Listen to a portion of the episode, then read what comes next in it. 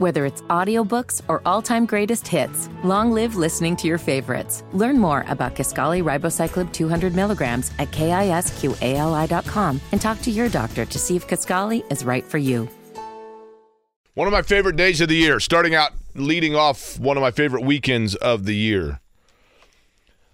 Especially considering uh, like when I was in, you know, in your college years in your late in your late 20s, it's such a fun time and everybody's coming back home and, and reconvening and getting ready to go out for Thanksgiving. And then obviously the day after Thanksgiving, I love it. Pacers are going to be in action. You've got the football state championships. Brendan will be a part of that. You've got the Circle of Lights. A uh, ton going on. But of course, instead of looking forward to the weekend and Thanksgiving tomorrow, we'll definitely take a look back at some of the events from yesterday. How are you? My name is Jake Query. Brendan King here as well. So to Eddie Garrison, it is Query and Company here on 93.5, 107.5 The Fan. Uh, Jimmy Cook apparently is expected, my understanding is that they are supposed to, the case is supposed to go to the jury today. He was selected, um, and they are anticipating that they will be able to reach a verdict by this afternoon. So he should be back with us on Monday. We will be off on Friday for football state championship games, and then again uh, back in the swing of things on Monday after the Colts and Bucks game. But I want to begin with this. Brendan, I will ask you. I will ask Eddie as well, and those of you listening. You know, yesterday to to kind of go back and rehash what took place towards the end of our show. You had the news that Shaquille Leonard had been released by the Colts, and that obviously was like, whoa. As a matter of fact, I think Eddie's subtle on-air reaction when he saw the tweet was, "Oh my god!" It was, "Oh crap!" Is that what it was? Yep. Well, you're like shaking your phone at us, like, "Look, look, look!" Yeah.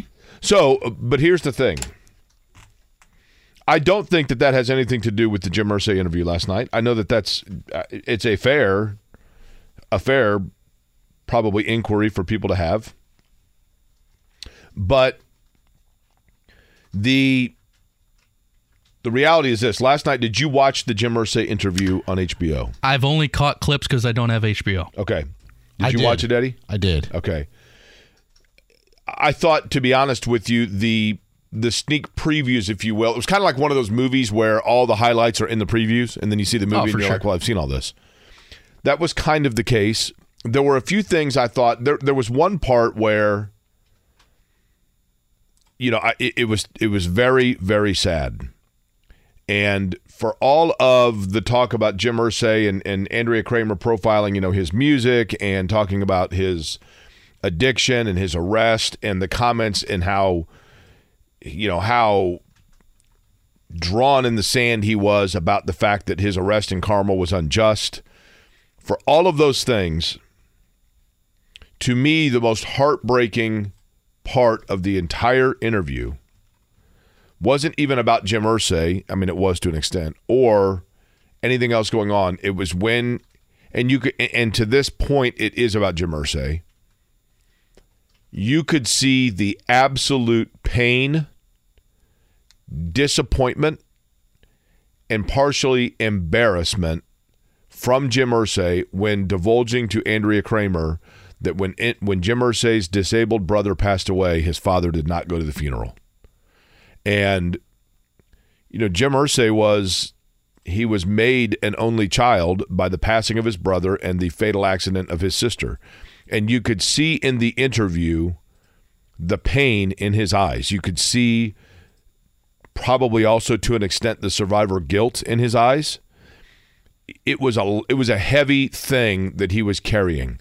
And I personally thought above the addiction, the the dedication to AA, all of it. I thought that was the most overriding point of the entire thing was and I'll credit Jim Irsay. Jim Irsay didn't come out and say, This is why I am as I am. But he didn't have to because it was it kind of explained itself. But after the interview, Bryant Gumbel added his own two cents where he kind of took a swipe at Irsay. And Jim Irsay today sent the following tweet. HBO's Real Sports is why kicking the stigma is so important to our efforts, defeating the stigma of the disease of addiction, alcoholism. If I had overcome pancreatic cancer, I'm a courageous hero.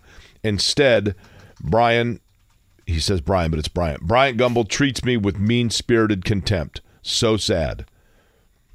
That is a fair point, but I would say this, and I commend Jim Irsay's transparency, his vulnerability, and everything that I just said.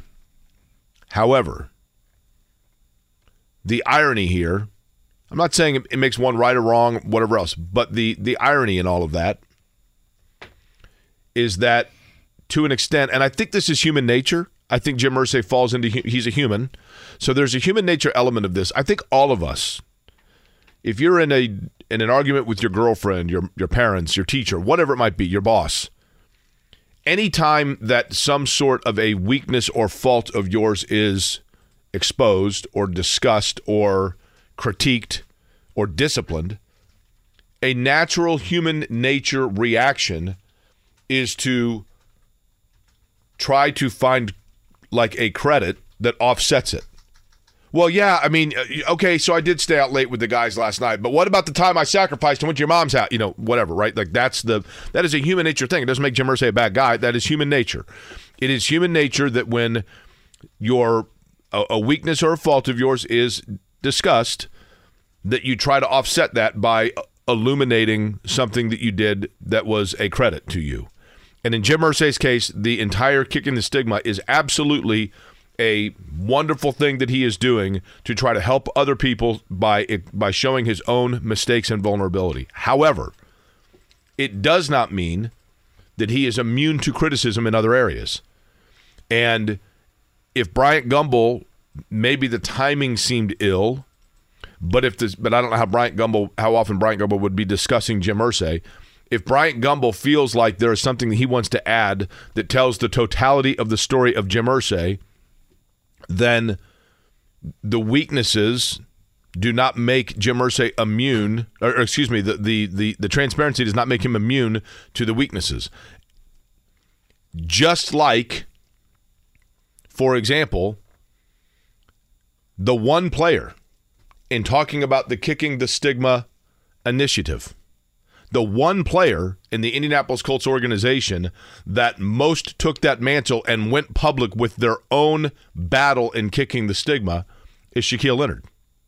And yet, when it came down to it, Shaquille Leonard, when it came down to critiquing his weakness, which was his his recent level of play versus his contract, the fact that he was somebody that stood up for kicking the stigma was, while commendable, it did not shield him from the Colts organization critiquing his performance and parting ways with him.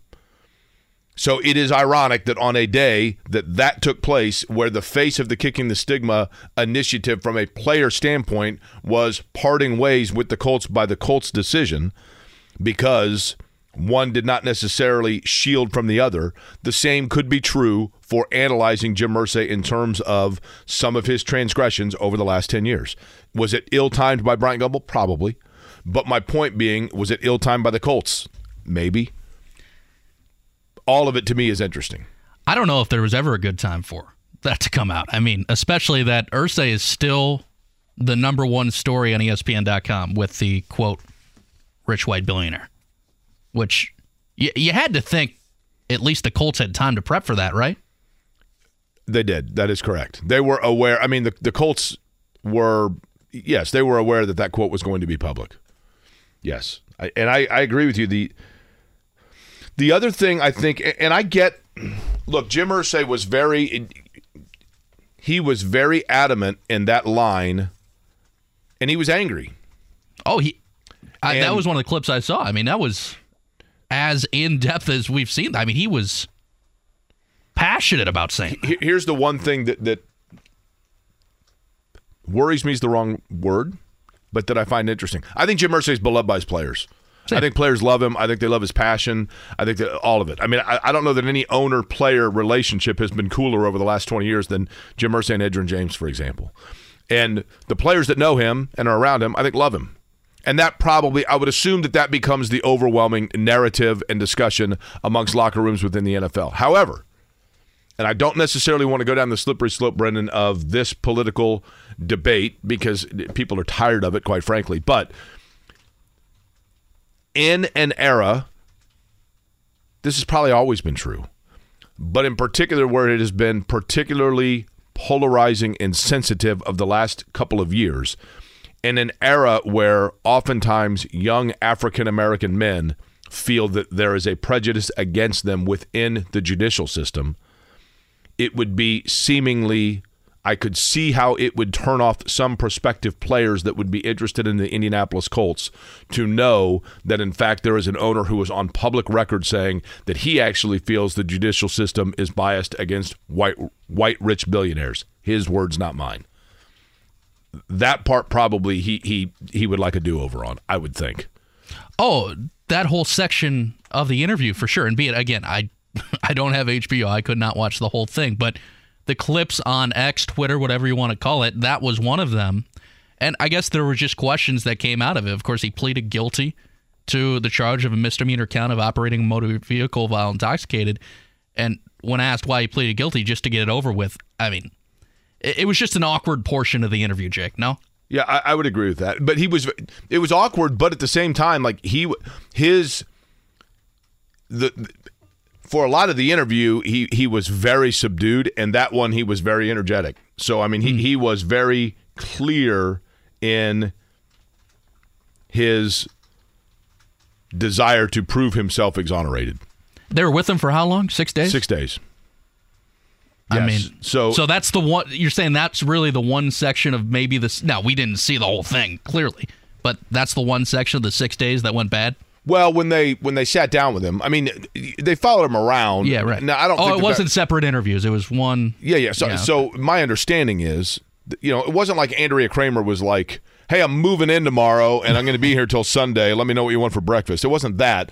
I think it was that they, over the course of six days, while HBO Real Sports was here, they went and you know, like they were here when the concert took place, so they went to that and got footage of it. They, I don't know if Andrea Kremer herself was here for six days, but the all of the interviews clearly were done in one sit down interview. In one sit down interview is wh- where they were done. Um, but I thought overall, I, I, you know, overall, I thought it was well done, and I thought that he came off.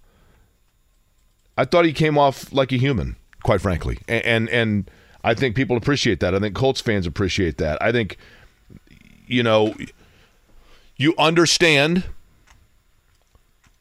Look, money is awesome. He's got four and a half billion dollars, right? A, a large portion of that was is publicly subsidized. But but kudos to him because he negotiated that, and absolutely kudos to him, right? But you know the old saying, "Money can't buy happiness." Uh, there is a lot of truth to the fact that that you know so much. I will tell you this, Brendan. Let, let me let me share this with you. In 2020 in January of 2020, I got laid off from a job, right? And look, I mean, I'm a nobody, but still, it, it, was different than being laid off from an architecture firm. And the fact that my getting laid off from a job, you know, was was in the newspaper. And so then you have naturally the people that are like, "Oh, you got fired." You know, okay. I mean, however you want to look at it, there's nothing I can do about that, right? But there were a lot of questions of like, well, what, what are you going to do next? And again, I'm a nobody. I mean, I'm, I'm not talking. It's not like it's not like I was getting hounded by the paparazzi. I don't want this to be misunderstood. But TMZ is in Indy now, right? But there was some interest as to what myself and Derek Schultz were going to do next, right? And I didn't know. I knew I had a non compete. I knew I couldn't do anything if I wanted to, for the most part. And of course, I didn't know that we were two months away from COVID. So the whole world was going to shut down, and we actually were getting laid off before it was trendy, right? So, so at any rate, I knew that I was going to just take some time to chill, right? But I thought to myself, you know what? If there are actually people that are interested to know what I'm doing, which is very flattering, and I'm very fortunate for that, and I'm also smart enough to know there's a real small window of time that that's going to be the case in my life, right? Like, I, knew that. I mean, like for two months, people cared about what I was going to do, and after that, it becomes old news. I knew that, but I called my friend Steve Kerr at Wheeler Mission. And I said, and who at that time he's retired now, but Steve worked for Wheeler Mission. And I said, Steve, here's the deal. I know that I can't really do anything right now anyway, due to non competes and contracts and whatever else. So why don't we do this?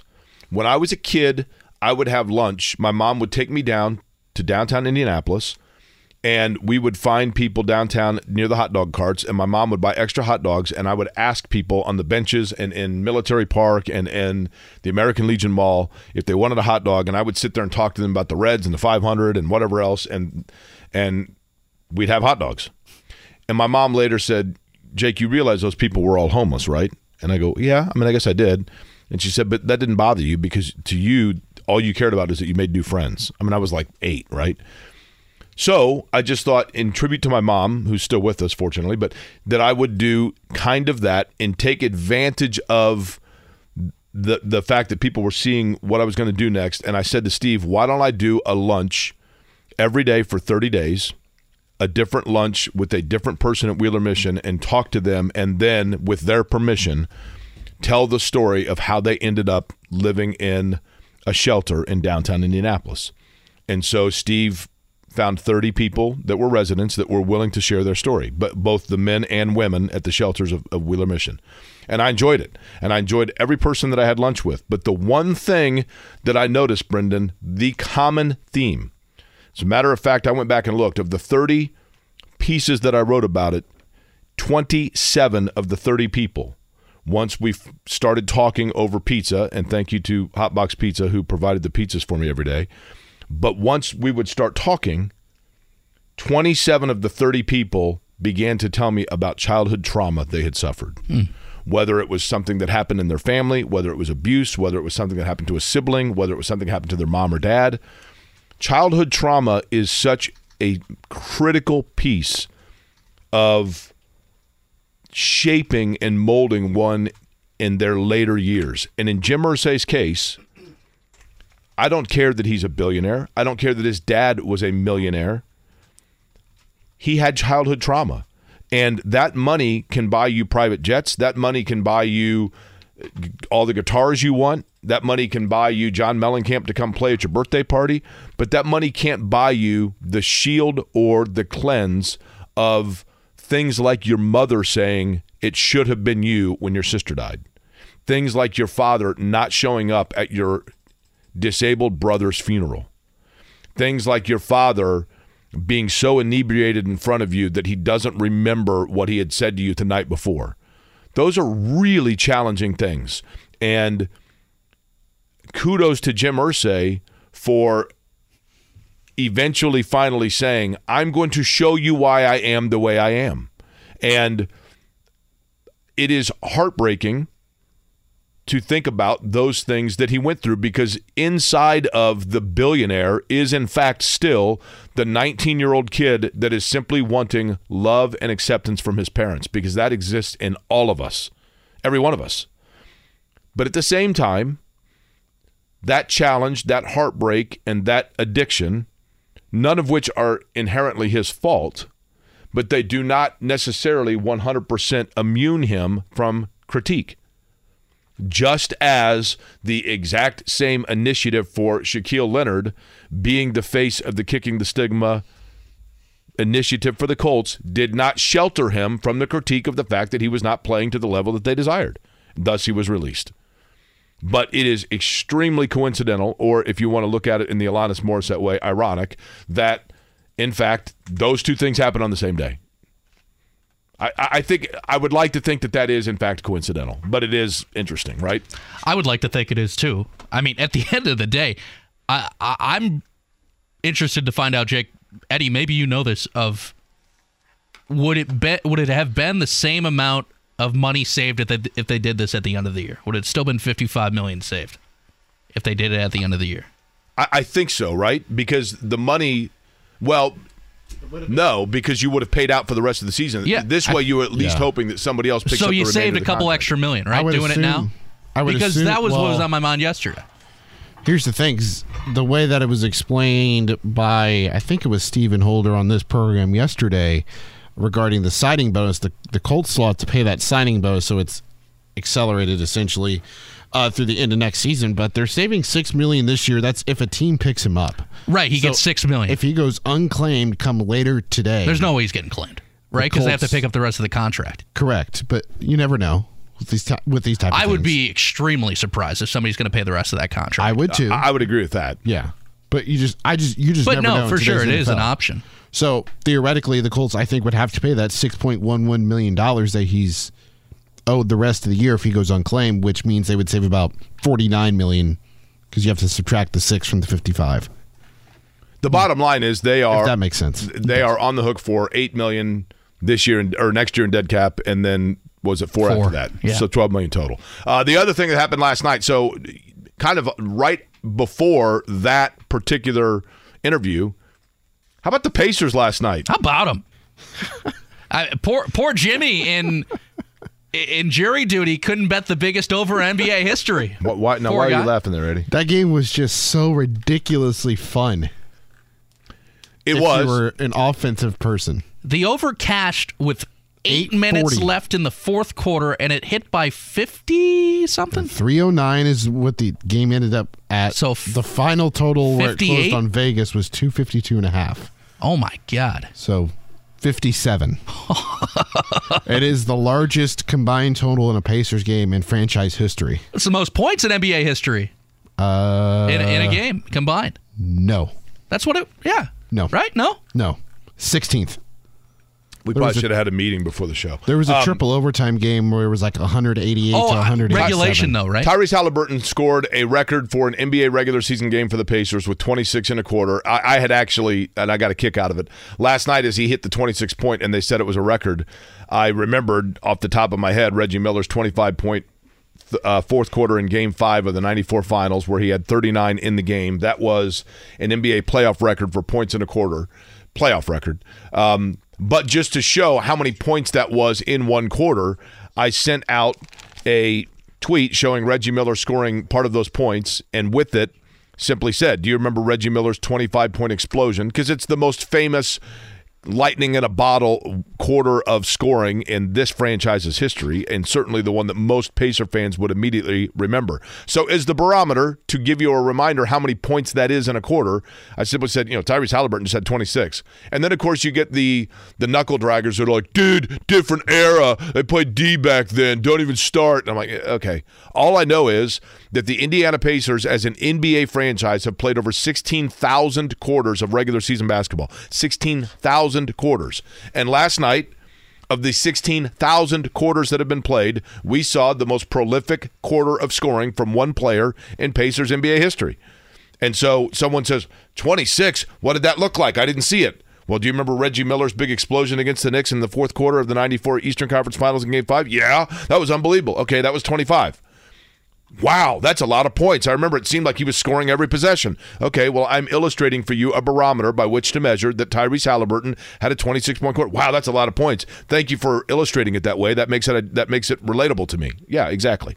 Sure. Yeah, he didn't have Charles Oakley and Anthony Mason being thrown at him last night. Okay, still 26 points in 16,000 quarters of play in NBA history for the Pacers is, in fact, no one has done that in a single quarter. However, you do have the other side of things, which is the fact that still on the wings, the Pacers are absolute turnstiles, and they are not guarding anybody. Now, the good thing is they're scoring, but unfortunately, and and I want today to be about celebration and thanks, right? Although there, but but the reality is, if you are critiquing that game, the reality is last night it was total fun, and it was just like, man, lock in. This is awesome. Like, call your friends. You got to turn on this game. This is unbelievable. It was an absolute slugfest. It was great. Everything about it. However, if there's one thing you wanted to point out, if you were assigned in high school drama class to take the other side of things, it would be, you know what? With even the most competent or, or let me rephrase that, with even the least competent, just the bare minimum of defensive effort, you wouldn't need Buddy Hield hitting like six straight threes and Tyrese Halliburton having a 26 point quarter to knock out a team. You'd win by 15 points. They they still absolutely have work to do defensively. They do, but I mean, this is still all part of the process, right? At the end of the day, this year is still a building year. It is. It is, but I mean, but, But they- there is an issue. Their defense has relapsed in the last few games. I mean, not that it was ever It great, has. but but it, but I mean, it was tons of fun. There's no doubt about it, right? That was awesome. Now, the one thing I will say, if I was going to nitpick again, that last night's game was just that floor was. Eddie, did you were watching the game while you were in here, right? Uh huh. The floor to me was kind of hard to to. It was weird. Like when guys were on the opposite baseline, it was almost like your television wasn't like totally. T- it was. It was like. It, it was like you couldn't see their. It's like they were on a green screen. Uh huh. Do you Yeah. like the colorful colorful floors? No, Yeah, I, there's a couple of, like the Bulls one is kind of sick. The red one. Mm-hmm. no, no. What does sick mean? It's not feeling well. Utah's is pretty cool looking too. That's what the that's what the kids say. Cool nowadays. The- anyway, I, I the light. I don't. I mean, I get it, right? It does let you know that it is. It serves its purpose. When you see it, you know, oh, this is an in-season tournament. oh. I mean the right? Pacers one kind of gives me a headache to be honest with you. Yeah, Look well, that's it. how the, the the Hawks one was. It just was. You- you didn't it like was- the blue, The, huh? coloring. It's it has nothing to do with the color. It's the the. It's the tone of the color. Like it was, it was such a light tone to it that it kind of meshed in with the uniforms of the players. Mm. So at times, it, it, it reminded me, to be honest with you, of the old, the the really old days of the late seventies, early eighties when you would play Atari, and like something would go wrong, and the little characters would kind of just like morph into the television screen, and like they didn't have legs for a second. Like it kind of looked like that. I remember once when I worked at Channel Six, we sent a photographer out to bring back highlights of an ice game and on a camera you have what's called a white balance that, that brings the color all to you know you, you shoot it on something that's white and that's the neutral thing that then shows the proper coloring on the camera. And he came back and the entire video was blue and he goes i couldn't find anything to white balance with I go, dude, they're playing on ice. The entire thing is white. But that's what it looked like. It looked like it was off white balance. That's the easiest way to say it. We're going to take a road trip, by the way. Speaking of the Colts, they are in action. Feels like a Friday, but it's really a Wednesday. But nonetheless, the Colts play on Sunday. So we're going to take our Thursday road trip that we're actually just calling the road trip because it's not Thursday, it's Wednesday. Tomorrow's a holiday. And we're going to do it next. Whether it's audiobooks or all-time greatest hits, long live listening to your favorites. Learn more about Kisqali Ribociclib 200 milligrams at kisqali.com and talk to your doctor to see if Kisqali is right for you. We are headed down to one of the great areas of the country that I think almost everybody in Indianapolis has been to several times, talking about Tampa, Florida. And Rick Stroud joins us from the Tampa Bay Times to talk about Sunday's game between the Bucks and the Colts. Rick, it's funny because here we are feeling like it's a Friday and the game is in, and then you think to yourself, wait a minute, half these the Colts haven't even gone out on the practice field yet from their bye, so probably a lot still to be determined. But uh, first off, man, happy Thanksgiving. I- I'd like to know what's the plan in Tampa for Thanksgiving at the Stroud household.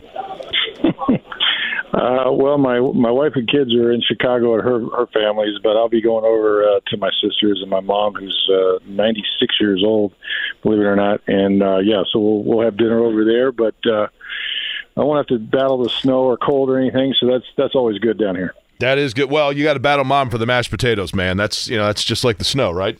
Same deal. There you go. There Hey, you go. Rick, let's begin with this. You know, the Bucks probably a lot like the Colts. Um, and you tell me if I'm wrong. You would know this team better than I, but a little bit enigmatic because I think it's sometimes you look at it and you go, okay, it looks like maybe they're they're they're starting to go move forward a little bit, and then you wonder if they're just kind of in a holding pattern or assessing things. So, and a lot of that is probably because of Baker Mayfield. So let's begin with that. How has the quarterback play been for them so far this year? No, I think he's been really good. I mean, I, I think a lot of the uh, know the record stuff has something to do with the, the schedule that they play a first place schedule. Having won the division last year just with eight wins, and you know you didn't necessarily expect them to beat Philadelphia or maybe Detroit and, and San Francisco. Uh, they had their opportunity at the end of the game, but those were not uh, really big upsets. Uh, you know they they have struggled on defense uh, at times. They they let some games get away certainly when you score, you know, 37 points at Houston and CJ Stroud takes you down the field uh, on the last uh, 40 seconds and, and scores, that that's a disappointment. I think the loss here to Atlanta was one that they, they feel like they let get away. But the reality is they're in a division um, that is separated by one game. And, you know, at, at the end of the day on Sunday, if they're able to beat Indianapolis and Atlanta beats New Orleans, there'll be three teams in that division that are that are tied. So uh, they control their own destiny, which is uh, maybe not saying much when you've lost five out of six games, but um, that's the reality. And, and they, they feel like there's no one in this division they can't beat. So I think from that standpoint, they, you know, the mood is good. They're they're hanging tough. Injuries will be an issue this week, but um, otherwise, you know, they're, they're very similar position that they were in a year ago with Tom Brady at quarterback, and Baker's done well. He's protected the ball. He's made plays when he's had to. They haven't scored a lot.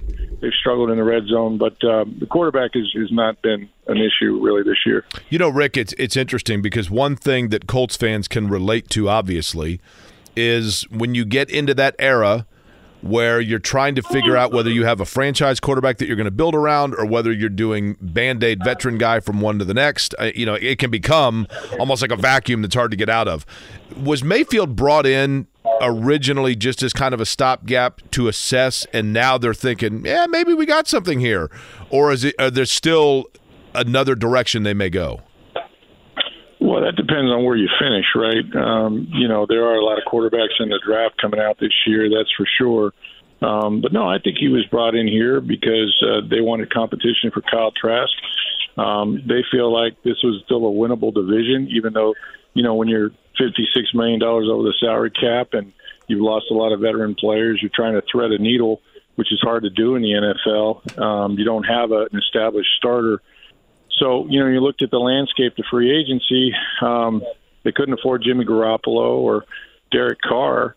And so, you know, they had looked at Mayfield a year ago before Tom Brady unretired, um, and uh, he was available again.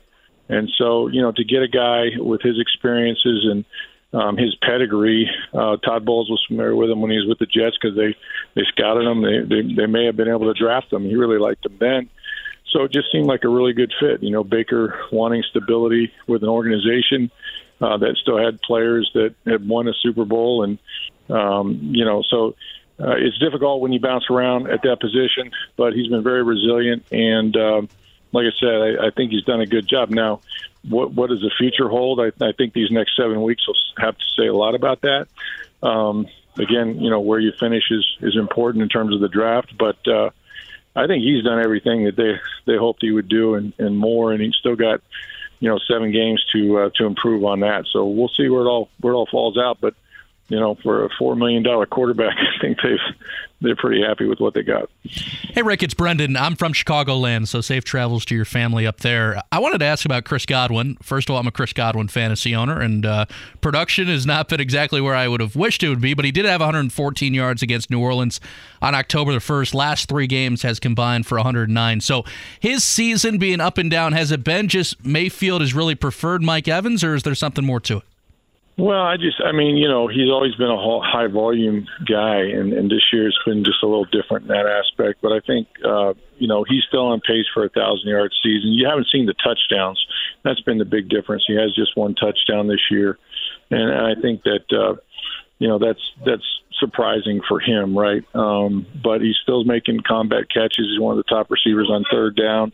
But it's nothing Chris Godwin is doing. It's just that the offense with the inability, you know, to run the ball consistently, um, you know, that that's been an issue for them just staying on the field. And um, but yeah, they pay a lot of attention to him. They pay a lot of attention to Mike. They really don't have an established third receiver. They got young guys filling that role. They lost, lost Russell Gage in preseason, um, so you know you're going to get a lot of attention. I think last week uh, the two of them had one one or two targets. Mike had two targets and a touchdown. Chris had no targets through the first half, but they only had the ball three times in a kneel down. You know, so um, your defense has to get the ball back, and then you know you, you got to score touchdowns. But um, Chris has done everything he's always done, but uh, it's it's nothing really that he's he's responsible for. He's still the same player, I think.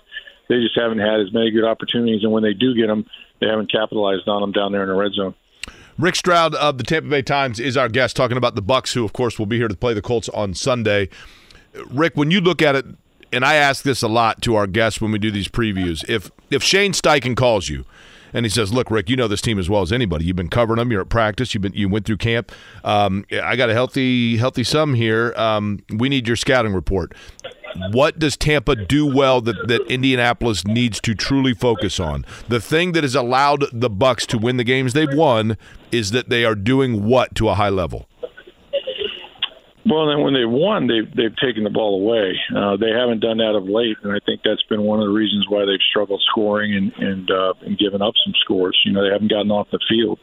Um, but when they're playing good defense and locking down receivers, um, they they can be a problem. That's when Todd Bowles can dial up the exotic blitzes and come from different angles and really get aggressive. So it'll be difficult for them this week because they've got to stop the run game. Now, you know when you have a team like Indianapolis that you know wants to run the football, sometimes that's easier. You know, we saw them play Derrick Henry and stop him before he got going, held him 24 yards, and made you know Will Levis try to beat him, and he couldn't. Um, so, you know, their job to, this week will be similar to that: is that you have to stop the running game with the Colts, who are very good at it.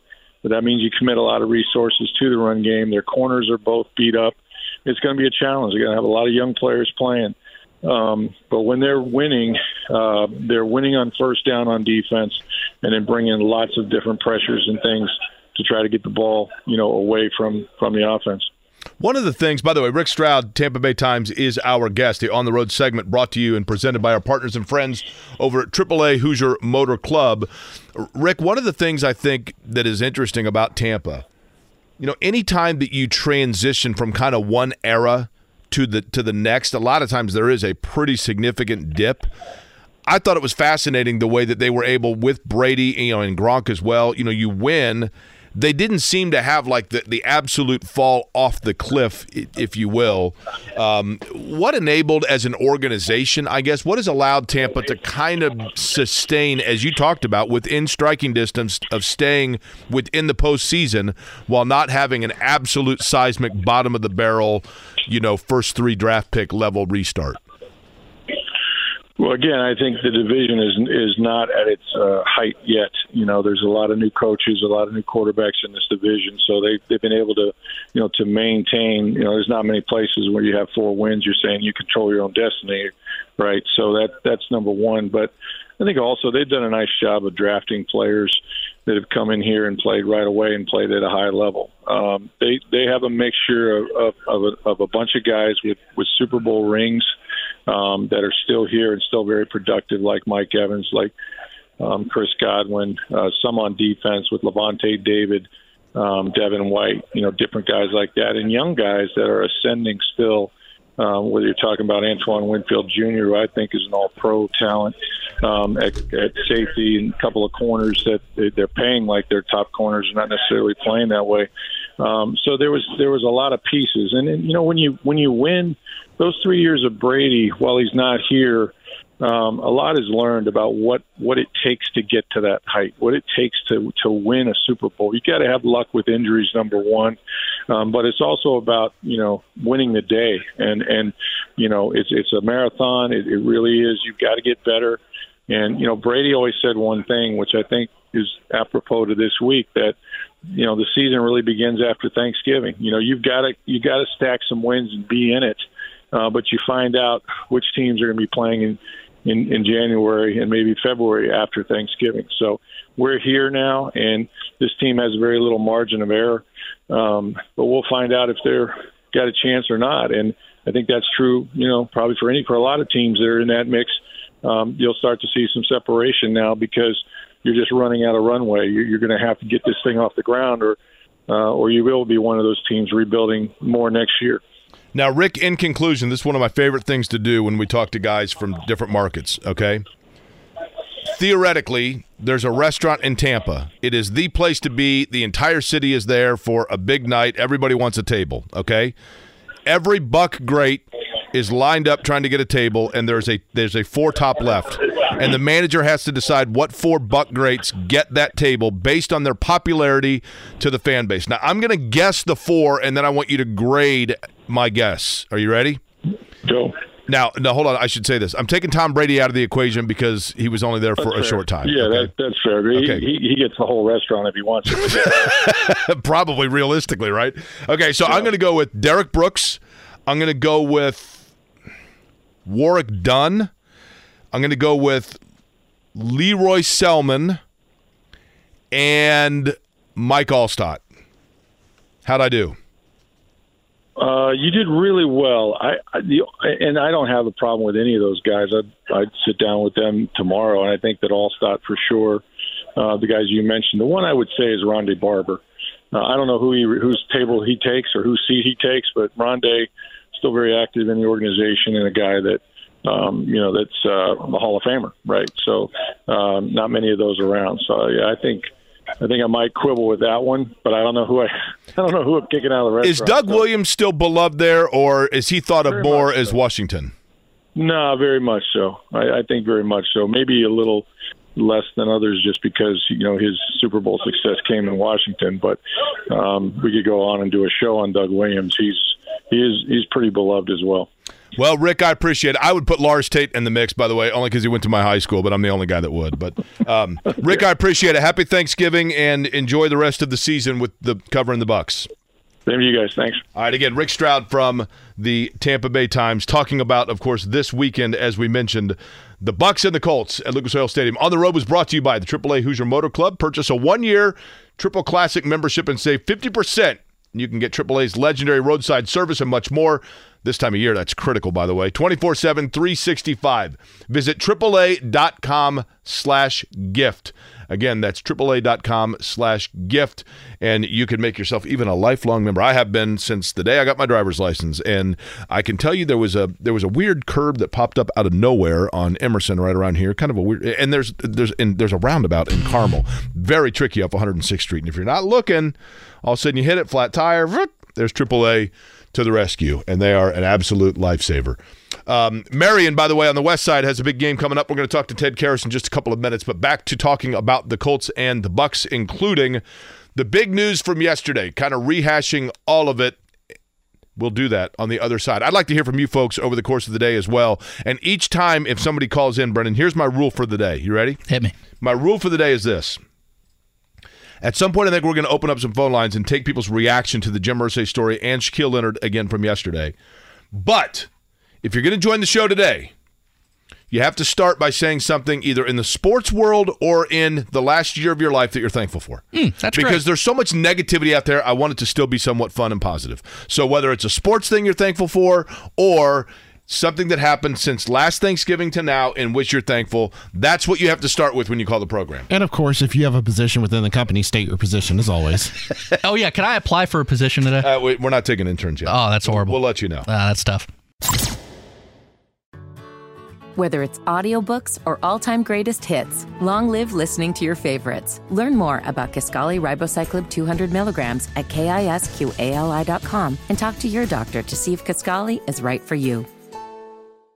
Big night of college basketball last night. By the way, coming up in about 20 minutes, we'll start taking phone calls from you, your reaction to the Jim Irsay interview last night, and more on the Shaquille Leonard release. So if you are wanting to have your opinions heard, you can do so coming up in about 20 minutes or so. Just remember, first thing you got to do, and succinct is best, but uh, simply say something of the last year that you are thankful for, whether it be in the world of sports or just in general. Um, that's the rule if you're going to call in today. Last night, college basketball, Purdue, Tennessee, really good game. Um, you know, one of the key points of that game, it was like midway first half, might have been later in the first half, actually. Fletcher Loyer gets fouled, and a technical's called on Rick Barnes. So Loyer gets to go to the line for three free throws. And I turned around and I said to Shannon, I go, watch, this guy now is going to get hot. She goes, what do you mean? I said, well, I've, I've said this a million times. You're playing around the world or horse with your buddy at the driveway when you're a kid. Shot just didn't fall in. Eventually, you just go to the free throw line, shoot a couple free throws just to kind of get in rhythm. See the ball go through the hoop and just kind of it just kind of cleanse the palate, and then all of a sudden shooters get hot off that. You you, you put a shooter on the free throw line and let them shoot a couple of free throws. It's going to start coming to them a little bit in rhythm. And Loyer last night was really good. Tennessee had to be thinking like, come on. I mean, is this Ryan Cline all over again? I it wasn't to that level, but really good game. And one of the trump cards that Matt Painter has, you know, as Tennessee was able to hang around and then at one point take a small lead, but Zach Edey's on the bench because Yeah. of fouls, and then he comes in in the last six minutes of the game or so. Tennessee gets one of their bigs to foul out, and you know Purdue's just that's the difference down the stretch, Brennan. Right? It was. I mean, there was a very foul-driven game on both sides, but you're right. When Edey came in to end it, there was a six-six guy guarding him. He, he made a six-six guy look tiny. Yeah, totally. Uh, it's unbelievable. Now he's going to see a lot of that coming up because I I don't know if you stayed up to watch. I did. Um, I fell asleep. But. Kansas Marquette was fabulous. Marquette, listen, you know they jumped out when I turned it on early second half. They were up 15. Kansas cut it down to 10, and you thought, okay, you know Kansas make a run here, and and then oftentimes you see a team exerts that energy right to to kind of get back in it and then water finds its level again, and Marquette pushed it back up to 17, and Marquette really was never challenged. Marquette just plays so fast, Brendan. I mean, oh, the pace. It's VCU on steroids. Yeah, that's a good way of saying it. I mean, and they're you know they're just they're big. They've got size on the wings. They they.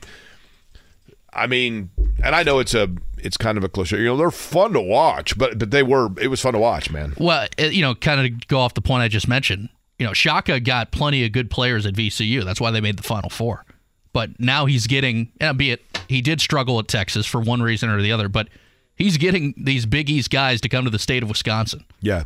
And they're playing their, you know what's off. Well, they, you know, Marquette probably, I mean, the reality is that the Marquette Purdue game is not just for the Maui Invitational, but it's for the number one ranking, if that means anything to people at this point. But, you know, whoever wins that game is going to be number one in the country. And, I'm right on the periphery of the age range. And I know Marquette went to a Final Four with Tom Crean and Dwyane Wade. And, and Tom Crean should mention more that he coached Dwyane Wade, by the way. Um, but, you know, the Marquette was one of those programs that was an upper echelon program under Al McGuire just before I would have been. And I'm, you know, I mean, obviously – at my age, I would represent the younger end of people that would even have a memory of Marquette being an elite level program, but they were. And Marquette and DePaul are the two that I've always said, you know, basketball was fun when, when those two programs were really big, partially because of the recruiting base. I mean, there's good players in Milwaukee from a high school standpoint. Obviously, you're close to Chicago. So you you have it's kind of a sleeping giant, to be honest mm-hmm. with you. And Shaka Smart – is a guy that, that absolutely can awaken it. And it's going to be fun to watch them against Purdue. We'll talk more about it later in the program. We come back, big time football coming up west side of town. We'll talk about exactly that. And then I want your phone calls on the Colts from yesterday. But you got to start by being thankful. All of it on the other side. Whether it's audiobooks or all-time greatest hits, long live listening to your favorites. Learn more about Kisqali Ribociclib 200 milligrams at kisqali.com and talk to your doctor to see if Kisqali is right for you. Well, thank you, Indiana, too, right? One o'clock hour on Thanksgiving Eve. Jake Query along with Brendan King, Eddie Garrison.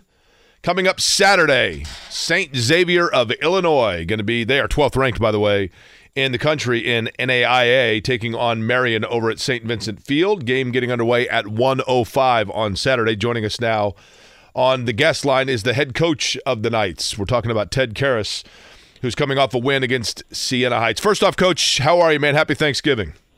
Happy Thanksgiving to you guys. I'm, uh, yeah, I was listening to you a little bit earlier. I am very thankful for our players, coaches, managers, and trainers for coming together and really putting together a nice year thus far. I love it. You guys have had a good year, and I and this is going to sound odd because I'm going to talk about the one blemish on your schedule, which was just a couple of weeks ago against Indiana Wesleyan. The only reason I mention it, Coach, sometimes, and I want you to to opine on this. I always felt like sometimes when a team you know, you always want to go unbeaten. I get it.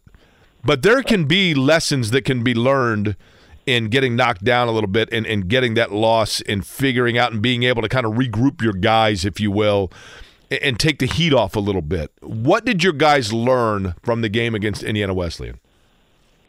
A few things. One, um, we need to finish. You know, we started fast that game and we didn't finish out the whole three hour fight on that Saturday afternoon. So that's one thing that I've been on our guys really from the beginning of the season. Um, we can't get caught on trick plays in the defensive secondary. We got to play disciplined, more disciplined football. Um, those are two of the biggest things. I mean, that was a tight game that could have went either way, but we really, you know, jumped them and had them early and let them back in and let them hang around, and, and they got we got nipped at the end. So finishing is really important. Are you as a coach, coach? I realize that especially when you're coaching young players, young young people, you know, week to week they're still learning just like that, right? I mean, there are always lessons to be learned. But from a coaching standpoint, what's the latest into a season you have gone where you have thought to yourself, I'm still learning my team? Um, probably all the way to the national championship back in 12. I mean, you, you know, especially this year, not even been here a full year. You know, I'm I'm learning weekly, but I'm, what I am learning is that we are very resilient of a group. Um, we're we're a ready but loose team. These guys are having fun this year, and we're winning games, and uh, and we got to continue to do so. When you look at, you know, when you get to this point, I think guys come to Marian, Coach Ted Karras is our guest. I think guys come to Marian because they know that they're going to get a chance to compete at the national level and that they're going to be able to go deep, right? They're going to be playing beyond Thanksgiving. I think that's why guys go there, quite frankly. But then you got to actually go out and do it. So, h- how do you keep guys kind of focused of not starting to think too far ahead, even though that's the carrot that brought them there to begin with? Sure, that, that is one of the carrots that brings them here. Besides getting a great education, for sure, but um, it's just a hunger factor. You know, Marian hasn't won a national title since 2000, you know, 15. So, you know, these guys got to remain hungry. I I switched some things up in scheduling. I've shortened our practices a little bit. We're going to actually go out here in about 10 minutes um, and go out and get a good practice in the day. Just little things like that. Maybe shorten meetings, practices, keep guys fresh, keep guys motivated and but the X factor is truly as you know, how hungry are you to finish this thing off? Hey, coach, it's Brendan. Just curious, as your head coach again in 2023, your last year at Walsh was in 2016. Is there anything that has been unexpected or uh, even a gentle, happy surprise about being a head coach again that you're learning about uh, this age of the game? Um, geez, I've been a head coach for a long time before this one. I can't think right offhand of anything that really surprised me. I'm just very thankful and not necessarily surprised, but of the effort of this team and especially the seniors, where a lot of them weren't necessarily going to come back, you guys, back in December, but ended up doing so and ended up having fabulous years. Uh, and to name a couple, Zach Bundle, our quarterback, and then Nate Fry, you know, who has turned out to be the uh, defensive conference player of the year. You know, one of the things I like about when you come on, Coach? You just have an energy about you. Like, like, I, do you do you start? What do you start about four in the morning? Start drinking coffee? Like, what's the secret here? Well, thank you. you know, you got to bring the energy as a coach. Uh, uh, you know, um, you know, I start my day off, Jake. I start off by uh, taking my uh, golden retriever for a run. I don't run. He no, does. He takes you for a run. Let's be real here. I've got I got a golden. I know. You got a golden, yeah. So I got to get him out in the morning. You know, yes, I'll have some coffee and and then I come here to to the office today, and I want to shout out to our cafeteria staff. You know, ca- campus is closed, but the cafeteria workers are putting on two meals for us today, one before here and then one after when we get done today, and we're really thankful for that. And yeah, you got to got to remain energized. You know, I've, I've done a lot of other things besides coach in my life, and this is truly one of the you know one of the best professions ever, um, where you can be energized, you can be fired up daily and you get to motivate young people, which is really fun. You're 10 games in. You guys are 9 and 1. You're now starting in the NAIA Football Championship Series again this Saturday against St. Xavier of Illinois, 105 over at St. Vincent Field on the west side. Through 10 games, coach, are is there still a football I guess situation that you're worried about because your guys haven't seen it yet or do you feel like you've pretty much covered all areas of the canvas? I mean, we try to cover all areas of the canvas, Jay, but you you really can't, you know. And, and just speaking to our opponent, you know, I coached there for four years, got my master's from there, learned a lot from Mike Feminis, and he's a tricky, he's a trick coach, man. They they're going to have multiple trick plays that we're trying to, you know, get through to our guys, and they, they did a good job last time. But on special teams and everything, we got to be ready. We can't get suckered. We can't get tricked on Saturday afternoon. By the way, when you let the golden retriever out at night, does does he then sit by the door looking at you, and then when you open the door, he kind of makes up his mind, and then he goes back out, and he's kind of schizophrenic? Sometimes, yes, that's annoying, especially at two a.m. so, so it's not. I I didn't know if the golden retriever I'm dealing with has a small bladder or an emotional problem, and I think it might be just part of the breed, right? I think it's part of the breed. They're a unique breed for sure. okay, fair enough. Hey, um, Tell me about St. Xavier, coach. Tell me what you know, is this about what they do and trying to figure it out, or is it about strictly honing in on what you do? It's a little bit of both. You know, um, you know, they, one thing I've learned from Coach Feminis when I was with him is that they're going to have a new wrinkle every game, be it on special teams, be it on offense, be it on defense. So, as coaches, you know, we're trying to maybe plan ahead for what that may be. And then obviously we got to hone in on the things that we do well, running the ball, play action passes, taking some shots. So it's really a combo. Coach, you won an NAIA championship in 2012 with that Marian team. What's something from that 2012 team that you see in your guys right now, and what's something that was in that 2012 team that you think your guys now can learn from? Uh, biggest thing is the never say die attitude, and you know we talked about that loss earlier here. To Iowa, we didn't, we didn't, we fought right to the end. It came down to a two point play. We were down. We had executed two minute drill, um, but just didn't get the two point play. So the biggest thing is that never say die attitude be ready for a three hour fight, and you got to fight all three hours. If we do that, we're going to have a great chance to win. I absolutely love it, Coach. Before we let you go, I want to ask you this. You, you had alluded to a couple of guys that have played well for you, but I always love, especially because you got a lot of local guys on your roster. And it's college football that's affordable right here, you know, right on the west side of Indianapolis, off Cold Springs. Give me the name of three guys. Just just tell me three guys on your roster that are maybe some local kids that have gone a little bit overlooked perhaps that you would like people to know that they have been big time contributors for you that have been a big part of your success.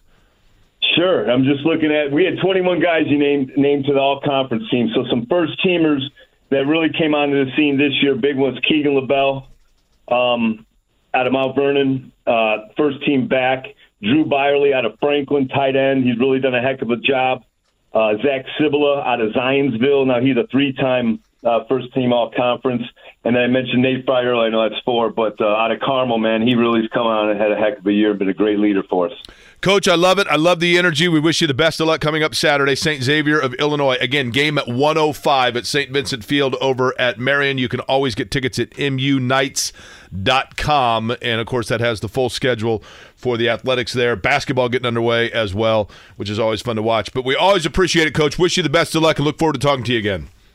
Thank you guys so much. Happy Thanksgiving. Thanks, All right, Coach. same to you. That is Ted Karras, the head football coach of the Marian Knights. Love it. I like again. They have so many guys on their roster that are just local guys. You know, oftentimes a kid goes somewhere else, doesn't work out, they come back, they want to be closer to home, they get a chance to play, and you can tell by the energy there, it's a place you'd want to go. Not to mention, as he talked about, you know, great school for Marian University. Um, last night, Brendan, we had talked about the Jim Irsay interview. And I want to kind of reset what I was saying earlier, and then I want to open it up to people to to chime in if they saw it along with the Shaquille Leonard thing. You know, I, I I really did feel for Jim Irsay last night in watching that interview, really for two reasons. The first being that it, it, was very sad to see, and, and I know it's very easy for us to say, well, if I had an NFL franchise and I had billions of dollars and I had a plane you know, cry me a river. Well, so much of who we are and what we are is molded and sculpted by who molded and sculpted us, quite frankly. And in Jim Irsay's case, you know, you could you could see the pain and the hurt in his eyes when talking about his disabled brother that passed.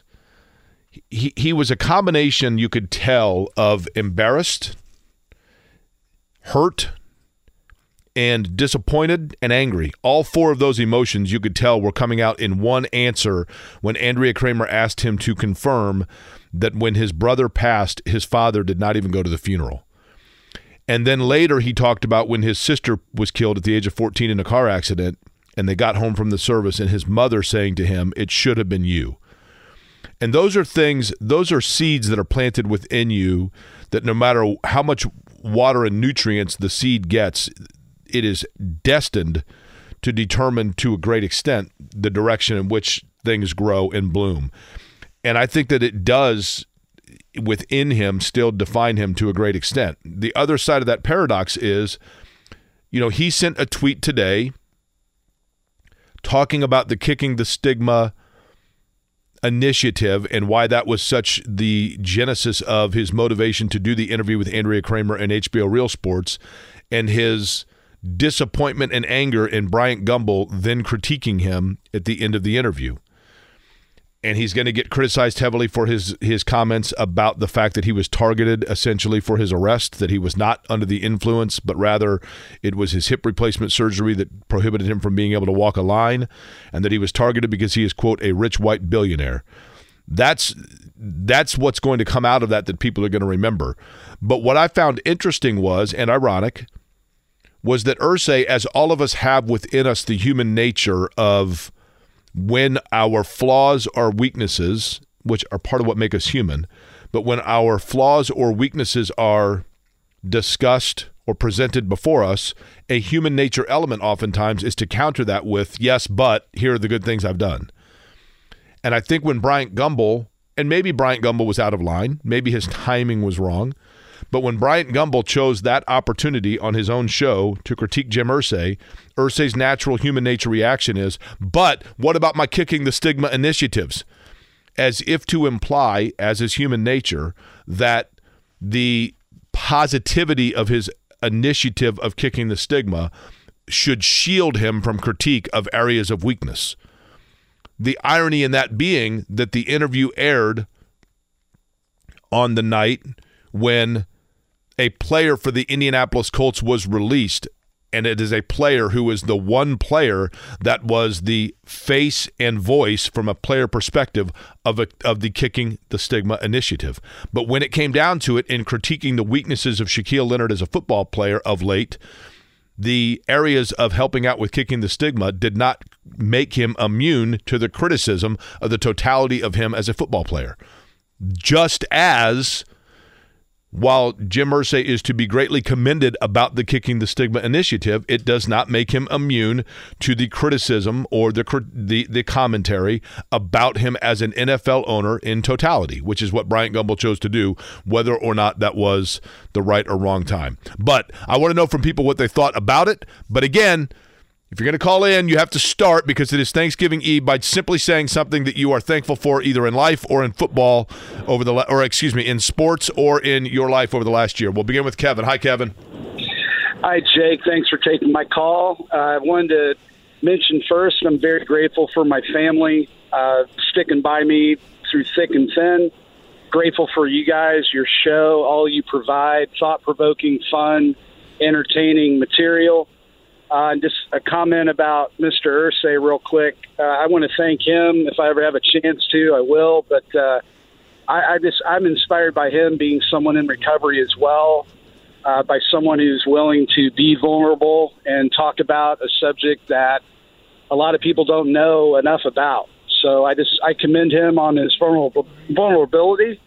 But on the flip side, as you brought up really well, I I feel like we have to be reminded, uh, all of us, we have to take responsibility for our actions. It doesn't make us immune um, from what we, what words we use, what we say, how we say them. So uh, that's that's key, also. Hey, Kevin, I'm going to go off context clues here, and I apologize if I'm off base. Um, but it sounds to me like so. Are you also somebody who has gone through recovery? Yes, sir. Okay. Going through it, it's a it's a day to day basis. Well, you're right, and I've not. I have been very blessed, Kevin, that that has not necessarily affected me. But I want you to make me one promise. Okay, you don't owe me anything, right? Other than the fact I appreciate you listening to the show. But here's the one thing I want you to, to promise me. You ready? I'm ready. Tomorrow at the Thanksgiving table, I want you to look around at all the people that are sitting down with you, and I want you to take a second to realize that they are equally as grateful for you and for the efforts you're making. Got it? I got it, and I really appreciate you, man. Thank you, brother. Okay. Good luck, Kevin. I appreciate it, and have a happy Thanksgiving. Um, yeah, listen, I, I, do think that it's inspired a lot of people. And I think his vulnerability is to be commended and his candidness is to be commended. But at the same time, I also can see, you know, a little bit of like the defensiveness, if you will. Uh, you, you know, and I get it. I mean, I totally understand why that is. It's human nature, right, Brendan? It's human nature. Yeah, and listen, like you and I cannot relate to said issues, but Jake, I can tell you both you and I have gone through other things that are not in that realm, and you and I have both gotten through those things. So that's always going to stay with us. And even though it's not the same situation as Jim Irsay, I mean, again, you and I have both gone through things that have challenged our lives, and so is everybody listening, and that's always going to stay with you. Now, one thing that we for sure are not in the same realm as is it's really, I mean, your situation, Jake, was public, but you know, a lot of people's are not, so they can't relate what Jim Irsay is going through. Now, listen, Jim is or Irsay is still the number one ESPN story on their homepage. And that's probably going to stay that way for a while. And a lot of people are going to read that story and have opinions. Well, because of the comments that he made Correct. of being a rich white billionaire. Correct. right? And as I mentioned earlier, Brendan, the one thing about that, um, I don't th- I don't know that this is going to be the case, but I have to admit there was part of me when he said, "Look, I was targeted because I was a rich white billionaire." When you are and, and I'm not trying to enter this into a pol- nobody wants to hear a political show here. I get it. I totally get it. But I have to admit there is part of me that wondered if how that would settle. The one thing that that I I'm not saying all, but I do think that there are young African American males in this country that feel like at times they could be targeted wrongly by the police. Whether that's right or wrong is a whole different discussion, whole different talk show, whatever else. But that that sentiment does exist, okay? And for an NFL owner to say, well, actually, it's me because I'm a rich white billionaire that the police would target, I could see how some prospective players and, and the guys that play for Jim Irsay love him. They love him, right? But those that don't know him, I could see them being very turned off by that comment. Aaron, what's up? What's up, Jake? You're looking at it. How are you? Now you got to tell me something you're thankful for, Aaron. Well, I'm. give me one second because I don't want to get too boastful. But uh, a couple of weeks ago, my sister, my baby sister, was on a cruise with one of her twin daughters, and you know having fun. But she got a call from her son, who's an IMPD officer, and they found her twin sister, my niece, in an abandoned home on the east drug overdose. Someone left her in there. Didn't even call until two days later. We just had a memorial service for her this past Saturday. 29. Fentanyl got her. You know, so, and she's not a billionaire. If she was arrested, how insulting. I don't care if you're black or white, but for anybody that's not a billionaire, get arrested, and you, let's just say you get OR'd out, you're going to sit there for about at least 12 hours. I guarantee you he didn't sit there 12 hours. That's entitlement. And the, the thing that he's so aloof from the reality, I always said being rich sometimes can be a burden. Being rich isn't for everyone. And I just want to close with this here one thing. What I'm thankful for is the remaining four brothers and sisters I have out of 12. You know, it's dwindling down. Well, Aaron, I'll tell you what. I was almost out of here in July myself. And let me just close with this, Jake. For anybody that's struggling with drug and alcohol relations, it's a, a quote. Todd Jadbo had wrote a book a few years ago, and I worked with him. I was going to do a song for his book. It was called Fork in the Road. And just let me quote you the opening, and I get off here. Because what I'm about to say ain't going to cost you nothing. Sit back, relax while we try to teach you something. Matthew Wilson, get the flowing while we keep it real. And I've done my job to make you feel the power of the truth that must be told. I'm not here to preach nor save your soul. Only your life and down a dead end road. Now, whatever your choice, dear crack or pure cane, loud voices screaming out to you that you're not to blame. Now, you can listen if you want to, but you're sure to lose. So when you reach that fork in the road, tell me, which way will you choose? Happy Thanksgiving to everybody. Aaron, I appreciate it. And look, we've known each other a long time, mostly through these airwaves, right? And then obviously through some texting as well. I know you've had your health struggles, and I know that it hasn't always been easy for you or your family. So I'm thankful that you're here to call in today, and I'm thankful that you still have family to enjoy the holiday with, and as well the memory of your niece tomorrow. So I wish you the happiest of Thanksgivings in what I know is a difficult time. Matthew, what's up? Uh, good afternoon, fellas. So you have thoughts on Shaquille Leonard? Is that I almost said Shaquille O'Neal again, Matthew? Is that correct? Yes. Although, first I will say I'm thankful for sports wise a week from tomorrow that Maine gets to host Indiana women's basketball, even if it is a neutral site game, because they want to have it at the venue where Mackenzie played her high school state championship game. Still a home game. So, Wayne, but I thought you, you're a Purdue fan, right? Well, most of the time, yes. I like Matthew. You like anything Indiana, even though you're in Maine. I love it. Tell me something. So you're thankful for that. You're thankful for the fact that Indiana's bringing a little slice of the Hoosier State up into the land of LL Bean, right? Yeah, it's been 20 years since we've hosted them, so it'll Okay. be tw- another 20 years, I'm sure. That's cool. All right. So now your thoughts on Shaq? Did we really need to cut him right now? We couldn't have waited until the season was over. I mean, listen, that Matthew. I think that's the million dollar question, I, or the eight million dollar question, or the six million dollar question. I guess the one part of it would be if somebody else picks him up, then you're six point one lighter off the cap, uh, as I understand it. I mean, that stuff. I flunked, as you know, Matthew. I flunked algebra and geometry, so I'm not necessarily a whiz in that regard. But I think that there probably was some finance that went into that. Truth be told, I mean, that would be my assumption. I don't know that for certain, but that would be my guess. Is that there was some financial motivation there. Um, and look, Matthew, I'm thankful that you were able to come out to Indianapolis and visit us, do the mini marathon, and see your adopted home city that's taken you in. So I hope tomorrow that you are able to, even though you're working, uh, as I understand it, from four until nine tomorrow night at the tavern, that you're able to enjoy uh, a little bit of Thanksgiving feast as well. Uh, you're going to be a busy guy over the course of the weekend, right, Brendan? That's right. All right, we'll talk about exactly why and what on the other side, and then we'll continue phone calls in the second half of the show as well. Whether it's audiobooks or all-time greatest hits, long live listening to your favorites. Learn more about Kisqali Ribociclib 200 milligrams at kisqali.com and talk to your doctor to see if Kisqali is right for you.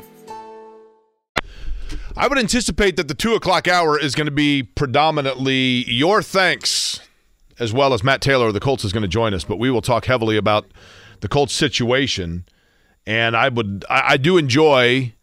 I hope others do as well, giving you folks an opportunity to tell what you are thankful for, either uh, in the world of sports or since the last time that you were at the Thanksgiving table. I know for me, um, and we have been very fortunate in my family, very, very fortunate in this regard that this is the third or fourth year straight that we have been able to say that everybody at the Thanksgiving table was there the prior year.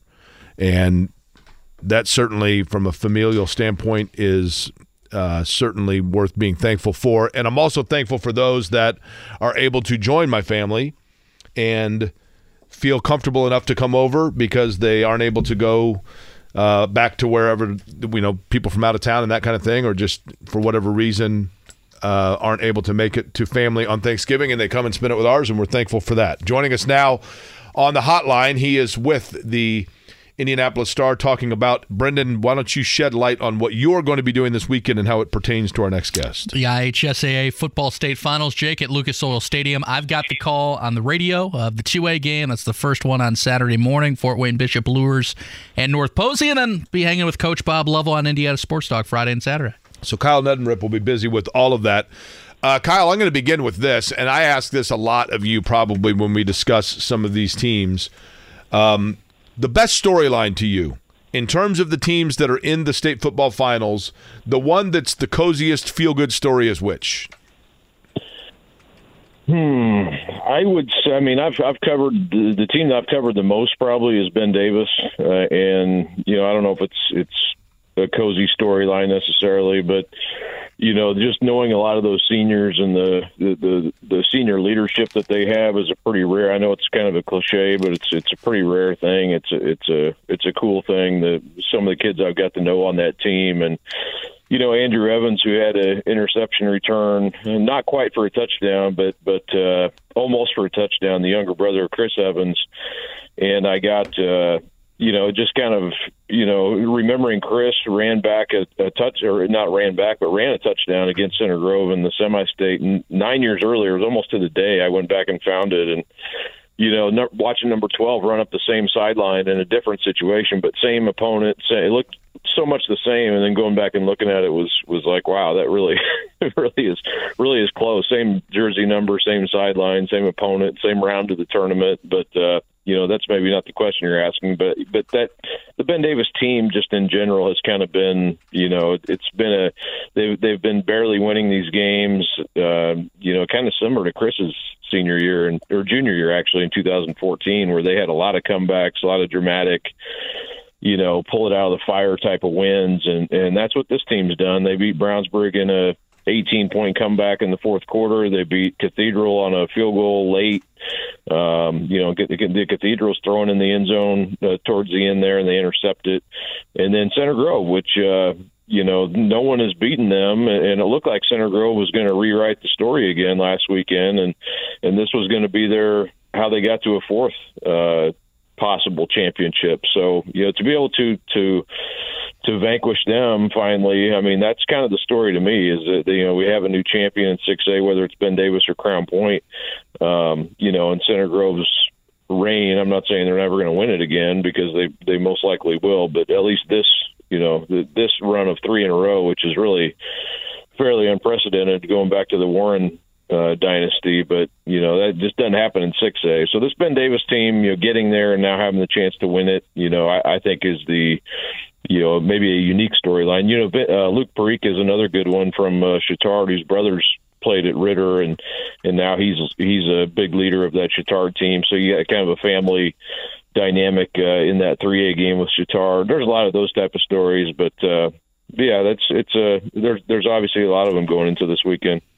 Hey, Kyle, it's Brendan. Just to touch on that 6A game, I know 6A in the last number of years has kind of been the Indianapolis Bowl, right, of teams from around the city being in it. But Crown Point being there, first of all, their head coach, Craig Buzea, former head coach of one of my rival high schools in Chicagoland. So I called a playoff game of his at Homewood Flossmoor when I was like 15 or 16, and now he's here, which is pretty crazy. But, you know, Crown Point they played an instant classic, obviously, two overtimes against Westfield. Do you anticipate that they can give Ben Davis a game?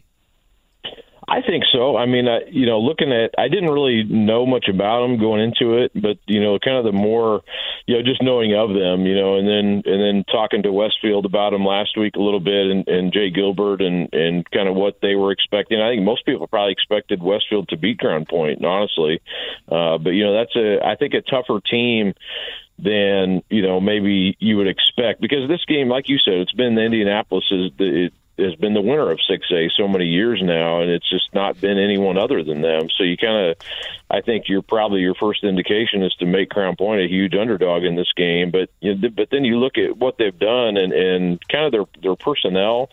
Um, you know, I think kind of leads you to think maybe they do have a chance. Larry Ellison, their running back, is he? I, I was talking to Coach Buzea the other day about it. He he hadn't even carried the ball and never played running back up until this year, and he's been really a good player for him.